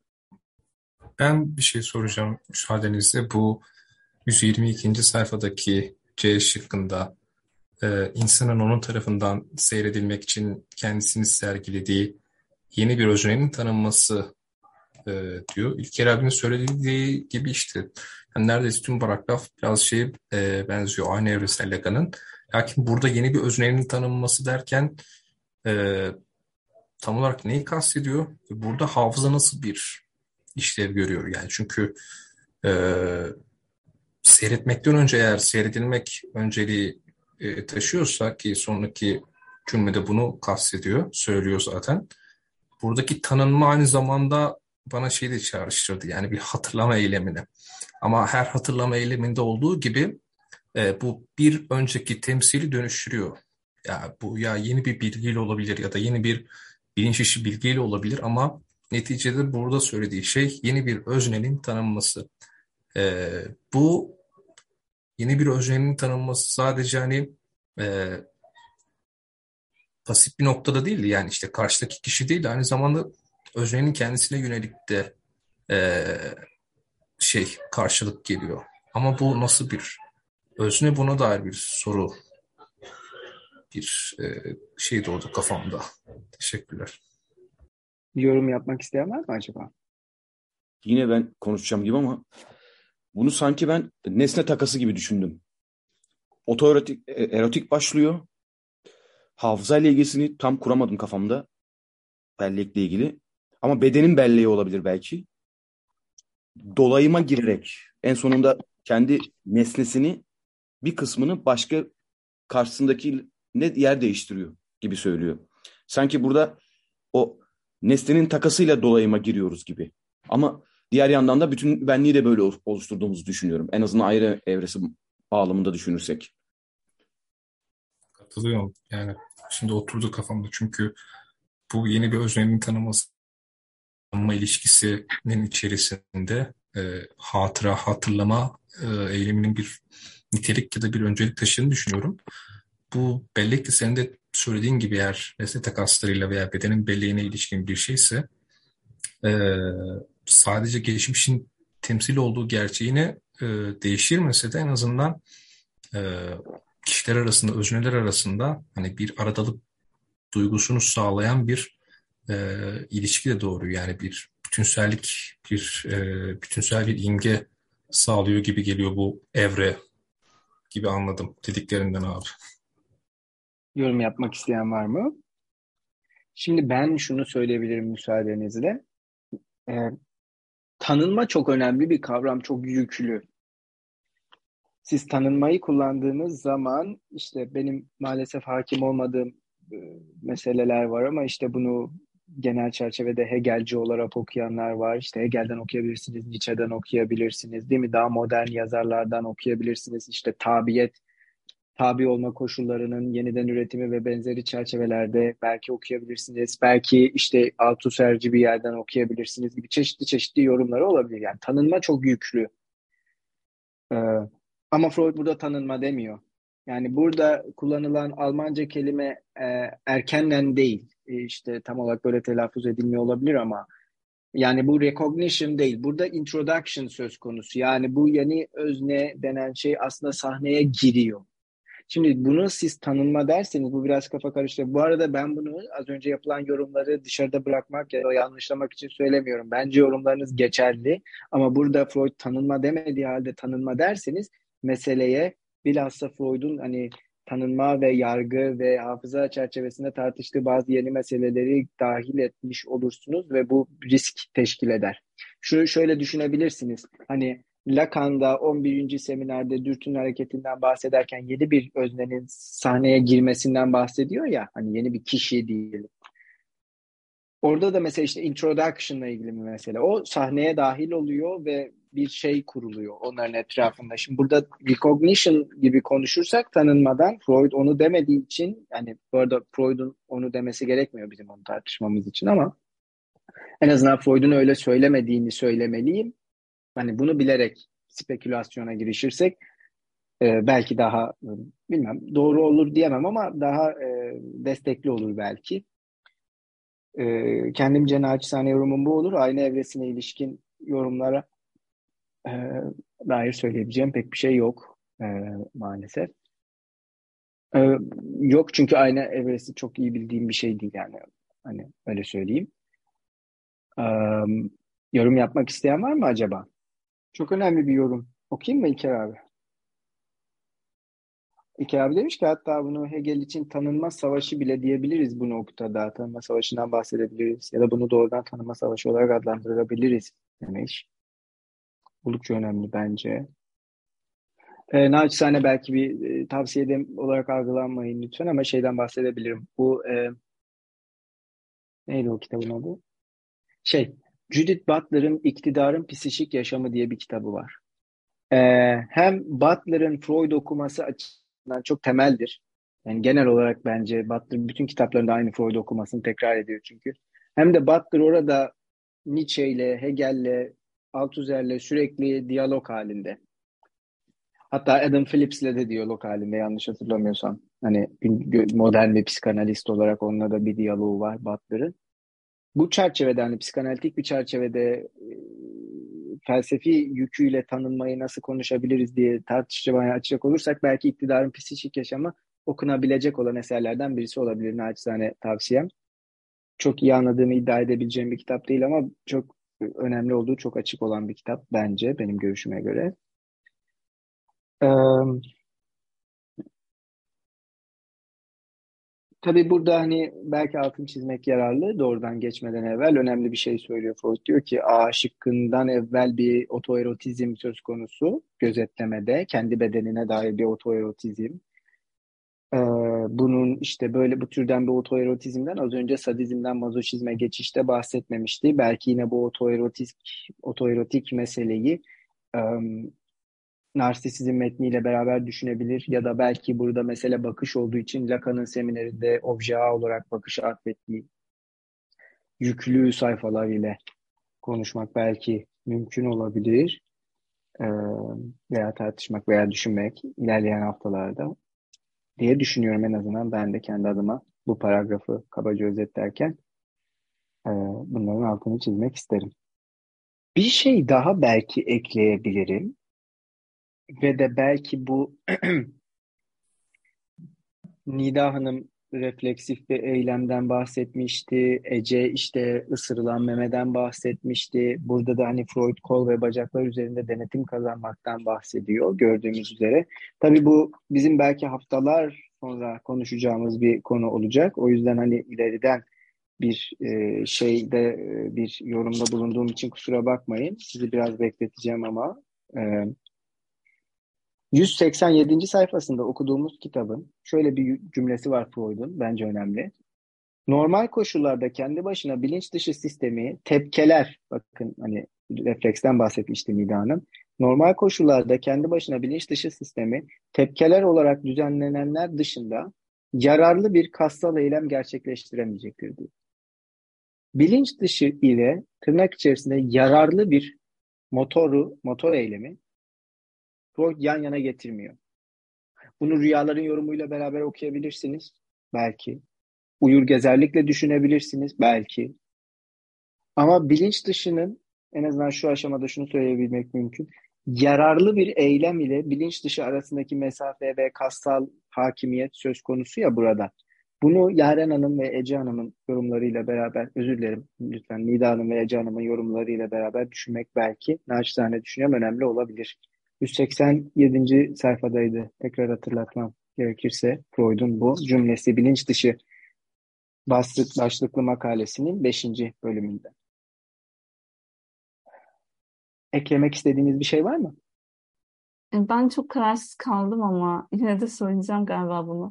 Şimdi insan insan onun tarafından sevdirmek için kendisini sergilediği yeni bir öznenin tanınması. Şahin e, siz hani şeyden bahsettiniz, sahnenin yaratılmasından. Bu birazcık bana şunu anımsattı. Birazcık Foucault okumalarından da anımsattı diyebilirim. Özellikle işte günah çıkarma ya da bir günahın itiraf edilmesi. işte onun dışında Artemidoros'un tam ismini söyleyemiyorum. Yunan'da rüyaların yorumuyla ilgili bir kitabı vardı. Orada da bazı şartlardan bahsediyordu. İşte rüyanızda diyelim ki komşunuzla yattığınızı görüyorsunuz. Tabii bu özgür erkek Yunan vatandaşı için söylüyor. Bu bir günah ve bunu bize söylemelisiniz gibi böyle bir bazı koşullar var. Şimdi e, birisi böyle bir rüya görüyor ve bunu söylüyorsa hani bunu söyleme amacın nedir? Hani böyle bir rüya gördün kendinde de tutabilirsin. Birazcık bu aklıma geliyor ve öznenin hani yine bir özne olarak aslında yeni bir sahne yaratıyor. Orada rüyasını itiraf ediyor. Oradaki günahı itiraf ediyor. Birazcık bu bağlamdan aklıma bir şeyler geldi buradaki şeyler ama çok da konu dışı olabilir diye de düşündüm. Ama söylemek istedim. Yani psikanalizin bize öğrettiği tek bir şey varsa o da konu dışı olarak gözüken ne varsa konunun ta kendisiyle konunun ta kendisinden daha ilgili olabileceği olduğundan e, yorumların için teşekkür ederiz. Özellikle bir kişi bir rüyayı niçin anlatır sorusu bence çok önemli bir soru. Belki bu makalenin tartışmaya doğrudan açmıyormuş gibi gözüktüğü bir mesele ama diğer bir yandan şunu düşünecek olursak açar. Bir kişi rüyasını bir başka insana anlatır. Yani bir kişi başka bir kişiye anlatır bunu. Neden anlatır? Neden söyler? Bunun güzel bir örneği sanırım şey de var. Hani belki ben de senin yorumuna istinaden bir çağrışımından bahsedebilirim. Tedaviye başlamak üzerine başlıklı makalesine Freud der ki işte özellikle tedaviye yeni başlayan insanlar tedavilerinde olup biten ne varsa yakınlarına anlatırlar. Pek hayırlı bir şey değildir ama uyarmanıza da gerek yok. Zaten sonradan vazgeçiyorlar diyor Freud. Yani neden anlatırsın tedavi? Çevrenizde yeni başlayanlar varsa analize örneğin Analiz olmak zorunda da değil. Yani analitik bir süreç olmak zorunda değil bence. Hemen anlatırsınız yakınlarınıza. Ya böyle bir şey oldu ya ben şunu konuştum. Sadece bunlar olmak zorunda değil. Giderken şöyle oldu, çıkarken böyle dedi. Parayı şöyle verdim, şöyle yaptım. Neden ama neden ki yani? Ne gerek var? Değil mi? Bana böyle bir şey dedi acaba ne demiş olabilir? Ben ona böyle bir şey anlattım. Şunu anlatmak istiyordum anlatmadım gibi gibi gibi. Çok önemli bir şey oldu. Artık hayatım hiç eskisi gibi değil ama hemen sana anlatmalıyım. Yani hayatınızı değiştiren bir şey oluyor ama birisine anlatma ihtiyacınız hiç değişmemiş oluyor. Nasıl hayatınız değişmiş oluyor ki o zaman? Ee, eklemek istediğiniz bir şey var mı? Sıradaki paragrafı okuyayım. Peki, okuyorum. Bu benim çok sevdiğim bir paragraf. Bakalım nasıl tartışmalara gebe olacak. Biraz heyecanlıyım. Şöyle yazıyor Freud 123. sayfanın ikinci paragrafında. Biraz önce örnek aldığımız iki içgüdü hakkında etkinlikten edilgenliğe bir tersine dönüşün ve özneye bir dönüşün neden olduğu değişimlerin gerçekte hiçbir zaman içgüdüle, içgüdüsel itkinin tüm kotasını içermediği belirtilmelidir. Değişim süreci son derece kapsamlı olduğunda bile içgüdünün ilk etkin doğrultusu bir ölçüde daha sonraki edilgen doğrultusuyla yan yana devam eder. Gözetleme içgüdüsüyle ilgili olarak yapılacak tek doğru açıklama gelişiminin tüm evrelerinin otoerotik, hazırlık evresinin olduğu kadar son etkin ya da edilgen biçiminin de bir arada var oldukları olur. Ve eğer görüşümüzü içgüdünün önderlik ettiği eylemlere değil de onun doyum düzeneklerine dayandırırsak bu açıklamanın doğru olduğu netleşir. Müsaadenizle bunu vurgulamak istiyorum. Lütfen mazur görün içgüdünün önderlik ettiği eyleme değil, doyum düzeneğine bakalım diyor Freud. Düzenek. Ancak belki de konuya bir başka açıdan bakmaya ve ifade etmeye izin verilebilir. Her içgüdünün yaşamını, ömrünün uzunluğu ne olursa olsun o süre boyunca bağdaşık olan ve birbirinin diğeriyle ilişkisi ard arda lav patlamalarının birbirleriyle ilişkileriyle karşılaştırılabilecek, birbirini izleyen ayrı dalga dizilerine ayırabiliriz. Belki de bundan sonra içgüdünün ilk özgün patlamasının değişmemiş bir biçimde ilerlediği ve hiçbir gelişimden geçmediği şeklinde betimleyebiliriz. Bir sonraki dalga başlangıcından itibaren değişik olacak. Örneğin etkinden edilgene dönüşmüş. Ve sonra bu yeni özellik ilk dalgaya eklenecek ve böyle sürüp gidecektir. Eğer bundan sonra başlangıcından belli, belli bir noktaya kadarki içgüdüsel etkiyi inceleyecek olsaydık, tanımlamış olduğumuz birbirini izleyen dalgalar kaçınılmaz olarak içgüdünün kesin bir gelişiminin resmini sunardı, demiş bize Freud. Soy kütük yapmamız lazım demiş. Neler söylemek istersiniz bu paragrafla ilgili olarak? Ya bir kere birisi çıksın şunu söylesin. Şu paragrafta yazan şeyler psikoloji bölümlerinde anlatılan Freud'la alakası olmayan şeyler. Yani bir kere bunu bir konuşalım. Bunu yazan bir adamın nasıl içgüdülerin evrelerinden falan bahsettiği söylenebilir. Bu kimse mi uyarmıyor kardeşim bu insanları? İlk kökensel patlama diyor Ursprüngliche kelime. Urla, Freud'un Urla, Freud Urla bir şey yazıyorsa bilin ki problem var. Hani tözcülük gibi. Hani tözcülük işte bir problemdir ya özcülük işte kökencilik falan. Ur'da Freud'da bir problem. Bir yerde Ur varsa bilin ki kesin şey çatallanır Freud'da ve yeni yeni sorular ortaya çıkar. Genelde ya başla işte Ur'dan dolayı ya başlangıç ya son sorusudur. Ama Ur gerçekten yani şey böyle dağılır yani. Burada da dağılıyor gördüğünüz gibi. Lav patlıyor. Patlıyor, taşıyor kendisinden. Onun kalıntıları var. Hiçbir şey onu Mesela şöyle bir şey söylüyor İlker abi. Bu ne acayip bir şey. Diyor ki hiçbir zaman sonraki evre bir öncekini tamamen kapsayarak varlığını idame ettiremez. Yani tamamen kapsayamaması ne demek? Mesela şimdi burada kapsayarak aşmak gibi bir şey değil değil mi bu yani? Kapsayamıyor. Yani yerine geliyor ama onu ondan bir şeyler kalıyor geriye. Şimdi bu çok acayip bir ifade yani ondan geriye bir şeylerin kalması. Şimdilik ben bu kadarını söylemiş olayım. Yaren Hanım söz istiyor. Şey soracaktım Şahin. Öncelikle yanlış duymadıysam gözetleme içgüdüsü etkinliğinin başlangıcında oterotiktir. Aslında bir nesnesi vardır ama bu nesne öznenin kendi bedeninin bir bölümüdür diye bir cümle okudun değil mi? Ben hani böyle bir şey duydum, not ettim çünkü olabildiğince ama e, bana e, yine bir filmi çağrıştırdı. O yüzden bir güldüm ama e, hani bu gözetleme içgüdüsü, oterotik olma hali, kendi bedeninin bir bölümü e, bir sembolik bir şey düşündürttü.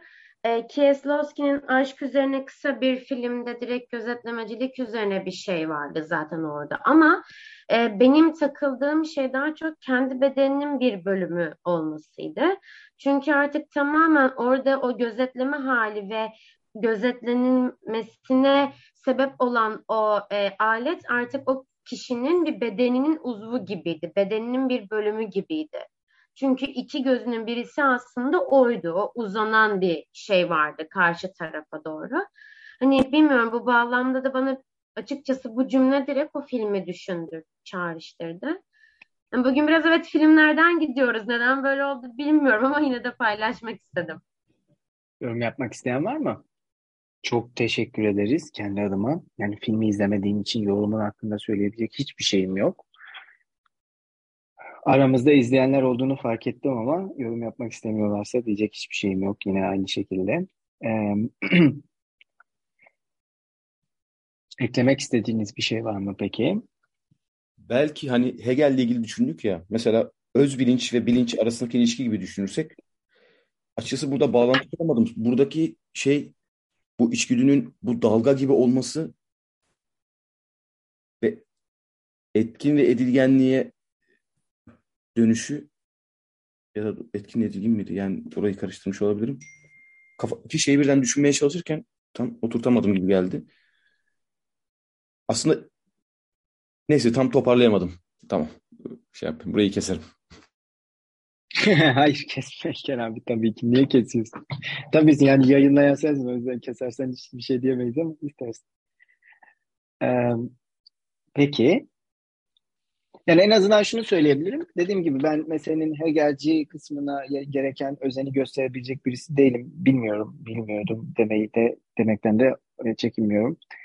Ee, şöyle söyleyebilirim en azından. Mesela Freud'un belli metinlerinde işte bunlardan en meşhuru ki zaten bununla ilgili makalelerden derlenen bir kitap da çıktı Türkçe işte Alenka Zupančič'in ve Zizek'in derlemelerinden. Hegel'deki Aufhebung meselesiyle Freud'un Verneinung'u yani olumsuzlaması arasındaki ilişki değil mi? Zaten işte çok meşhurdur. E, Lacan'ın birinci seminerinde olması gerek. Lacan Verneinung'dan bahis açar. Hippolyt gelir. Hippolyt Aufhebung'la okur. Negasyon ve denegasyon olarak okur ve müthiş bir sunum yapar. Çok meşhurdur Hippolyt'in sunumu. Sonra Lacan da Hippolyt'in sunumuna bir cevap verir. Yani aslında bir gelenek gibi diğer bir yandan. Eski bir gelenek gibi Freud'da Verneinung'u Aufhebung'la beraber okumak. Diğer bir yandan bu işte Türkçe inkar olarak çevrilen olumsuzlama da diyebileceğiniz 1925 tarihli makaleyle beraberce işte bastırma makalesinde örneğin bunun bir örneğini görebilirsiniz. İşte bastırma kalkar yerine bir şey gelir o şey espridir ama Freud der ki bastırma işte ortadan kalkmıyor. Orada söz konusu olan şey Aufhebung vesaire. Şimdi bastırmanın kalkması tabii çok değil mi? Çok ilginç bir hadise. Şimdi o yüzden hani speküle edeceksem e, müsaadenizle şöyle bir şey yapabilirim belki. E, kusura bakmayın pazar gününe çok atıfla konuşuyorum ama benim için çok önemli bir konuşmaydı o pek çok açıdan. E, şimdi Freud 52. mektupta işte bu e, farklı yazılardan bahsediyor ya işte bir yazı var yeniden yazılıyor retranskripsiyon var sürekli işte tekrar yazım. E, işte Freud diyor ki tekrar yazımda bir aksilik çıkarsa işte transkripsiyonda Übersetzung söz konusu olmazsa yani çevrilemezse bir yazı başka bir yazıya söz konusu olacak olan şey bastırmadır. Freud'un söylediği şey bu yani. Bir yazı başka bir yazıya çevrilemediğinde bastırma vuku bulur. Halbuki çevrilebiliyor olsaydı bastırma söz konusu olmayacaktı diyor Freud şimdi bize orada en azından çok kabaca da olsa.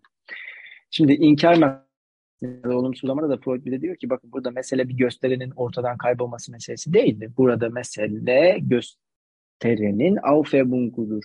Artık o inkar tırnak içerisinde simgesiyle Verneinung sembolle işaretlenir e, ve işaretlenerek dile dökülür. Tamam?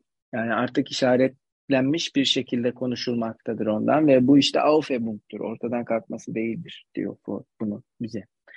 Şimdi burada şimdi şunları düşünebilirsiniz. Hani Freud az önce dedi ya bize doyum düzeneklerine bakın e, doyumu eyleme değil de düzeneye kurulan düzeneye bakın dedi. E, ben de ilk yarıda yaptığım yorumla beraber şunu düşünebilirim. Hatırlayacak olursanız Freud bize üçer evreli dürtü değişimleri sundu. 1-2-3, 1-2-3. İşte birisinin ikinci evresinde bir problem, bir sıkışıklık söz konusu, kendine dönüş. Diğerinde daha biri imkansız hale getiren bir şey var çünkü otoerotizmle ilgili problem var. Şimdi Freud'un yazısının düzeneklerinin bunlar olduğunu hayal edin tamam mı? Bunlar yazının düzenekleri olsun. Freud'un yaptığı şeyin kendisi. Freud'un bizim bize yapın dediği şeyi Freud'a yap yapalım yani. Tamam? Şimdi bunlar düzenekler olsun Freud'un eserindeki üçlü şeyler. Gördüğümüz üzere bu düzenekler birbirlerinin yerine gelen, değişen şeylerden müteşekkil olan düzenekler. Bu açıdan bakacak olursanız 52. mektuptaki şey psişlik aygıt e, tasviri yani birbirlerinin yerine gelen yazılardan müteşekkil olan psikik aygıt tasviri buna benziyor. aşamalar var, evreler var, soy kütük gibi. Tamam? Freud hep bir şeylerin soy kütüğünü yapıyor. Ama mesele şu, Freud bir şeyin soy kütüğünü yapmaya çalışırken hep bize o soy kütüğü yapmayı imkansız kılan şeyleri gösteriyor. Tamam mı? İşte tam bir soy kütük yapmaya çalışıyor. Mesela sadizmden, mazoşizme geçişten bahsedecek. Tak orada bir B evresi var. Diyor ki Freud bakın bu B evresinde bir problem var. Bunu konuşmamız lazım. İşte bu obsesyona sebep oluyor. Ya da işte diyor ki tam soy kütüye girişecek. Diyor ki ama birincil mazoşizm diye bir şey olabilir. Diyor ki birincil mazoşizm diye bir şey varsa yıllar sonra o zaman bu niteliksel bir problem olabilir. Acaba ekonomik de bir problem mi var? E cinsellikten nasıl bahsedeceğiz? Acı ne olacak? Birincil mazoşizm o zamanlar bunu kabul edemedim vesaire şeklinde gidiyor bakış dürtüsünün dönüşümlerinden bahsedecek. Tak orada diyor ki daha birinci evrede problem var. Acaba burada otoerotik bir şeyden bahsetmek lazım mı? Bak işte bu iki dürtünün hareketi birbirinin üstüne tam olarak oturmadı. Soykütük imkansız hale geliyor. Dövülme düşlemlerinin soykütüğünü yapmaya çalışıyor. İkinci bir evre var onu kendisi üretmiş. Bu diyor ki ancak analizde üretilebilir. Analizde üretilemezse bu aslında yoktur. Yine bir problem ortaya çıkıyor. Freud soykütük yapmaya çalıştıkça mesele hep bir problem ortaya çıkartıyor. Ve şu çok önemli buralarda ortaya çıkan problemler Freud'un eserinin en önemli, en gergin yerleri yani. Tamam? Soy kütüğü imkansız kılan şeyler en gergin yerler. Yani en azından ben naçizane hatırladığım kadarıyla bahsedebilirim. Nietzsche'den ahlakın soy kütüğünü hatırlayın. Ahlakın soy kütüğünü tırnak içerisinde Nietzsche'ye kadar yapıldığı şekliyle yapılmasını imkansız kılan şey Nietzsche'ye göre meseleye ilişkin ön kabullerdir. Meseleye atfedilen a priorilerdir. Meseleye atfedilen işte tarihsel koşulların doğal olduğunun varsayılmasıdır. Meseleye atfedilen işte doğallığın e, ilahi doğallık olduğunu varsayılmasıdır vesaire şeklinde düşünebilirsiniz. Yani ahlakın soy kütüğünü yapmaya aslında zaten soy kütük yapılmasını neredeyse imkansız kılacak şeylerle başlamak sürekli. İşte kelimenin kendisine gitmek ama kelimenin şultta örneğin hem borcun olması hem suçluluğun olması vesaire gibi meselelerin sürekli çatallanması. Şimdi burada Freud'da dürtünün yapısında gördüğümüz şey Freud diyor ki bize düzeneğin kendisine bakın bir çatallanma söz konusu. İşte Ursprünglichke'den bahsedecek e, ilk patlamadan, ilk özgün patlama diye Türkçe çevrilmiş. Yani ilk bir şeye ihtiyacımız var bizim tamam mı? Bulaşıcı olacak bu ilk şey. Bulaşıcı olması sebebiyle aslında ilk olamayacak. Bulaşıcı olduğu kadar ilk olacak belki. Tamam Çoğalan başlangıçlar olacak sürekli. O yüzden dürtünün farklı nesneleri olacak. Şimdi o yüzden söyledim. Şaka yapmıyordum az önce. Nasıl bu paragrafı alır da Freud'da psikolojik, seksüel, cinsellik evrelerinden bahsedebilirsiniz? Bu nasıl bir kendini bilmezliktir? Yani hani bir insan okuduğunu bu kadar mı kötü anlayabilir? Yani bu kadar kötü anlayamazsınız, okumamış olmanız lazım. Tamam mı? Çünkü çok açık söylüyor, yok öyle bir şey diyor adam daha. Ne söyleyebilirsiniz ki yani hani? Ee, ya da şunu söyleyelim mesela neden Freud'da psikoseksüel cinsellik, cinsel gelişim evreleri gibi adını bile söyleyemedim. Onun olduğunu varsaymaya. Neden sürekli birbirini takip eden evreler bulmaya çalışıyoruz? Neden bu rahatlatıcı bir şey? Neden ilerlemeden bahsediyoruz sürekli? Neden mesele ilerleme? Neden ilerlemeyle bittiğinde örneğin cinsel eylemle işte intercourse'da iki, iki, iki tane cinsiyet var birbirlerine geçmeleriyle bittiğinde rahatlatıcı bir şey olacak. Ve Freud da belki de bu paragrafın Freud'un yazdığı gibi okunamamasının tek sebebi erkek ve kadının birleşmesinin cinselliğin amacının olduğunu varsaymasıdır uygarlığın. Uygarlığın buna ihtiyacı varsa Freud'u böyle okursunuz.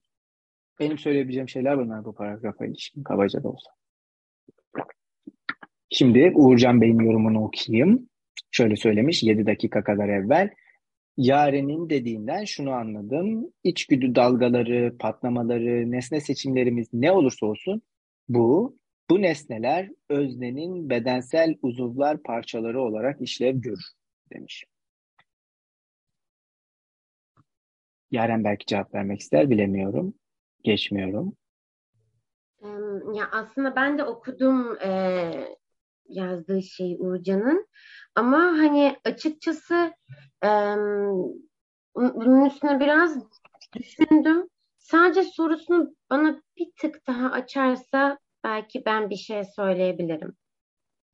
Ee, şey hatırlıyorum bu söz ettiğim filmde Kieslowski'nin e, bahsettiğin o teleskop ve hani bu filme gelmeden önce e, Freud'un şeyinden söz etmiş işte bu gözetleme içgüdüsüyle ilgili olarak hani gelişimin tüm evrelerinin otoerotik bir hazırlık evresinin olduğu kadar son etkin ya da edilgen biçiminin bir arada var olduklarını e, oraya bir atıf yapmıştın hatırladığım kadarıyla ve hani bunun sanki öznenin bedensel bir bölümüne de e, değindiği yorumunda bulunmuştun ve buna bağlı olarak da o teleskopun işte o kadının o teleskopa yönelmesi, o gözetleme içgüdüsünün de sanki teleskopun bir bedensel bir parça, e, onun bedensel bir uzvu olduğuna dair bir atıf yapmıştım. Ben de hani genelleyebilmek açısından de değil de sanki e, içgüdülerin, içgüdü dalgalarının patlamalarının nesne seçimlerimiz ne olursa olsun çünkü burada e, nesnenin pek bir önemi yoktu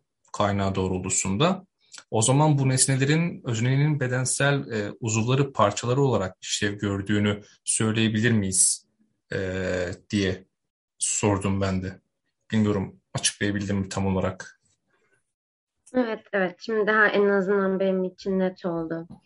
Yani şöyle o filmde e, bana o teleskop direkt evet bunu düşündürdü. Yani direkt onun o kadına dair bakışındaki ikinci gözü olarak düşündürttü.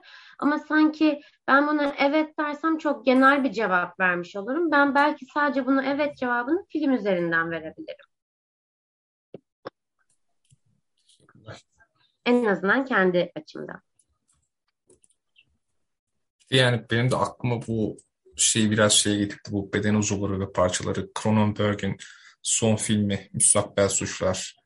Ya orada o adamın işte Cronenberg nasıl bir şey yapmışsa işte hızlandırılmış bir evrim sendromu geçiriyor ve e, adam sürekli yeni organlar e, üretiyor bedeni. Aslında şey e, bu idiopatik organlar yani işlevleri bilinmeyen yeni organlar. Aslında bedensel bir tümör ve e, aynı zamanda işte film içerisinde işte ulusal organ teşhidi denilen bir kurum var.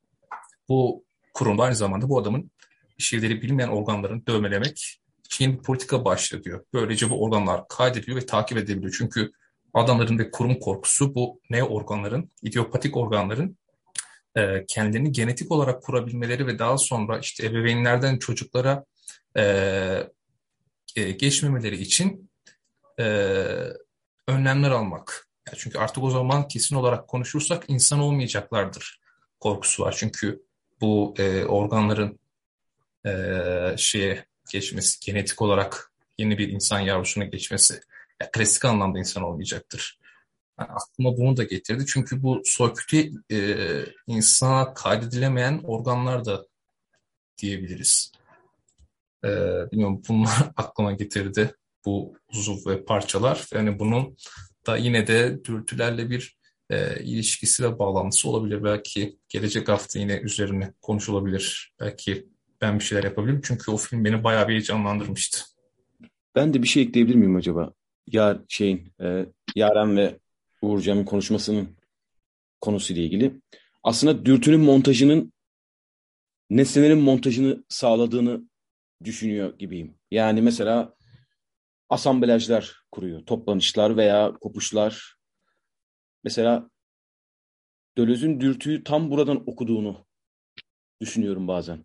Dürtüyü bu kopmalar ve bağlantılı, bağlantılandırmalarla okuyor. Yani mesela o dürbün denen şey ya da teleskop neyse onunla kurulan bağlantı aslında bir dürtü. Dürtü ve e, bir toplanış aslında bir nevi. Mesela Dölöz bisiklet hırsızlarından bahsediyordu mesela. Bisiklet hırsızlarında bisiklete binen e, kişi aslında bisikletle bütünleşiyor. Bedenin tüm devinimi artık bisikletle bütünleştiği için bisiklet de bedene dahil artık. O şekilde ilerliyor. Aslında orada bir dürtü montajı var. Aynı zamanda e, nesneyle bütünleşme var bir nevi. Bir toplanış var gibi. Dürtü montajı. Dürtü montajı aynı zamanda nesnenin de e, montajını sağlıyor gibi. Bir arada onu devindiriyor gibi. Her şey mesela her şey bu montajla yeniden kurulabilir, değiştirilebilir, toplanış sağlayabilir gibi düşünebilirim sanki. Eklemek istediğiniz bir şey var mı acaba? Pekala. Katkılarınız için her birinize çok teşekkür ederiz. Müsaadenizle 27 Temmuz tarihli metapsikoloji atölyemizi burada sonlandırıyorum. Ee, önümüzdeki hafta her zaman olduğu gibi çarşamba akşamı 9'da takip ettiğimiz kitabın 124. sayfasından itibaren çalışmamızı sürdürebiliriz. Ee, herkese iyi geceler dilerim.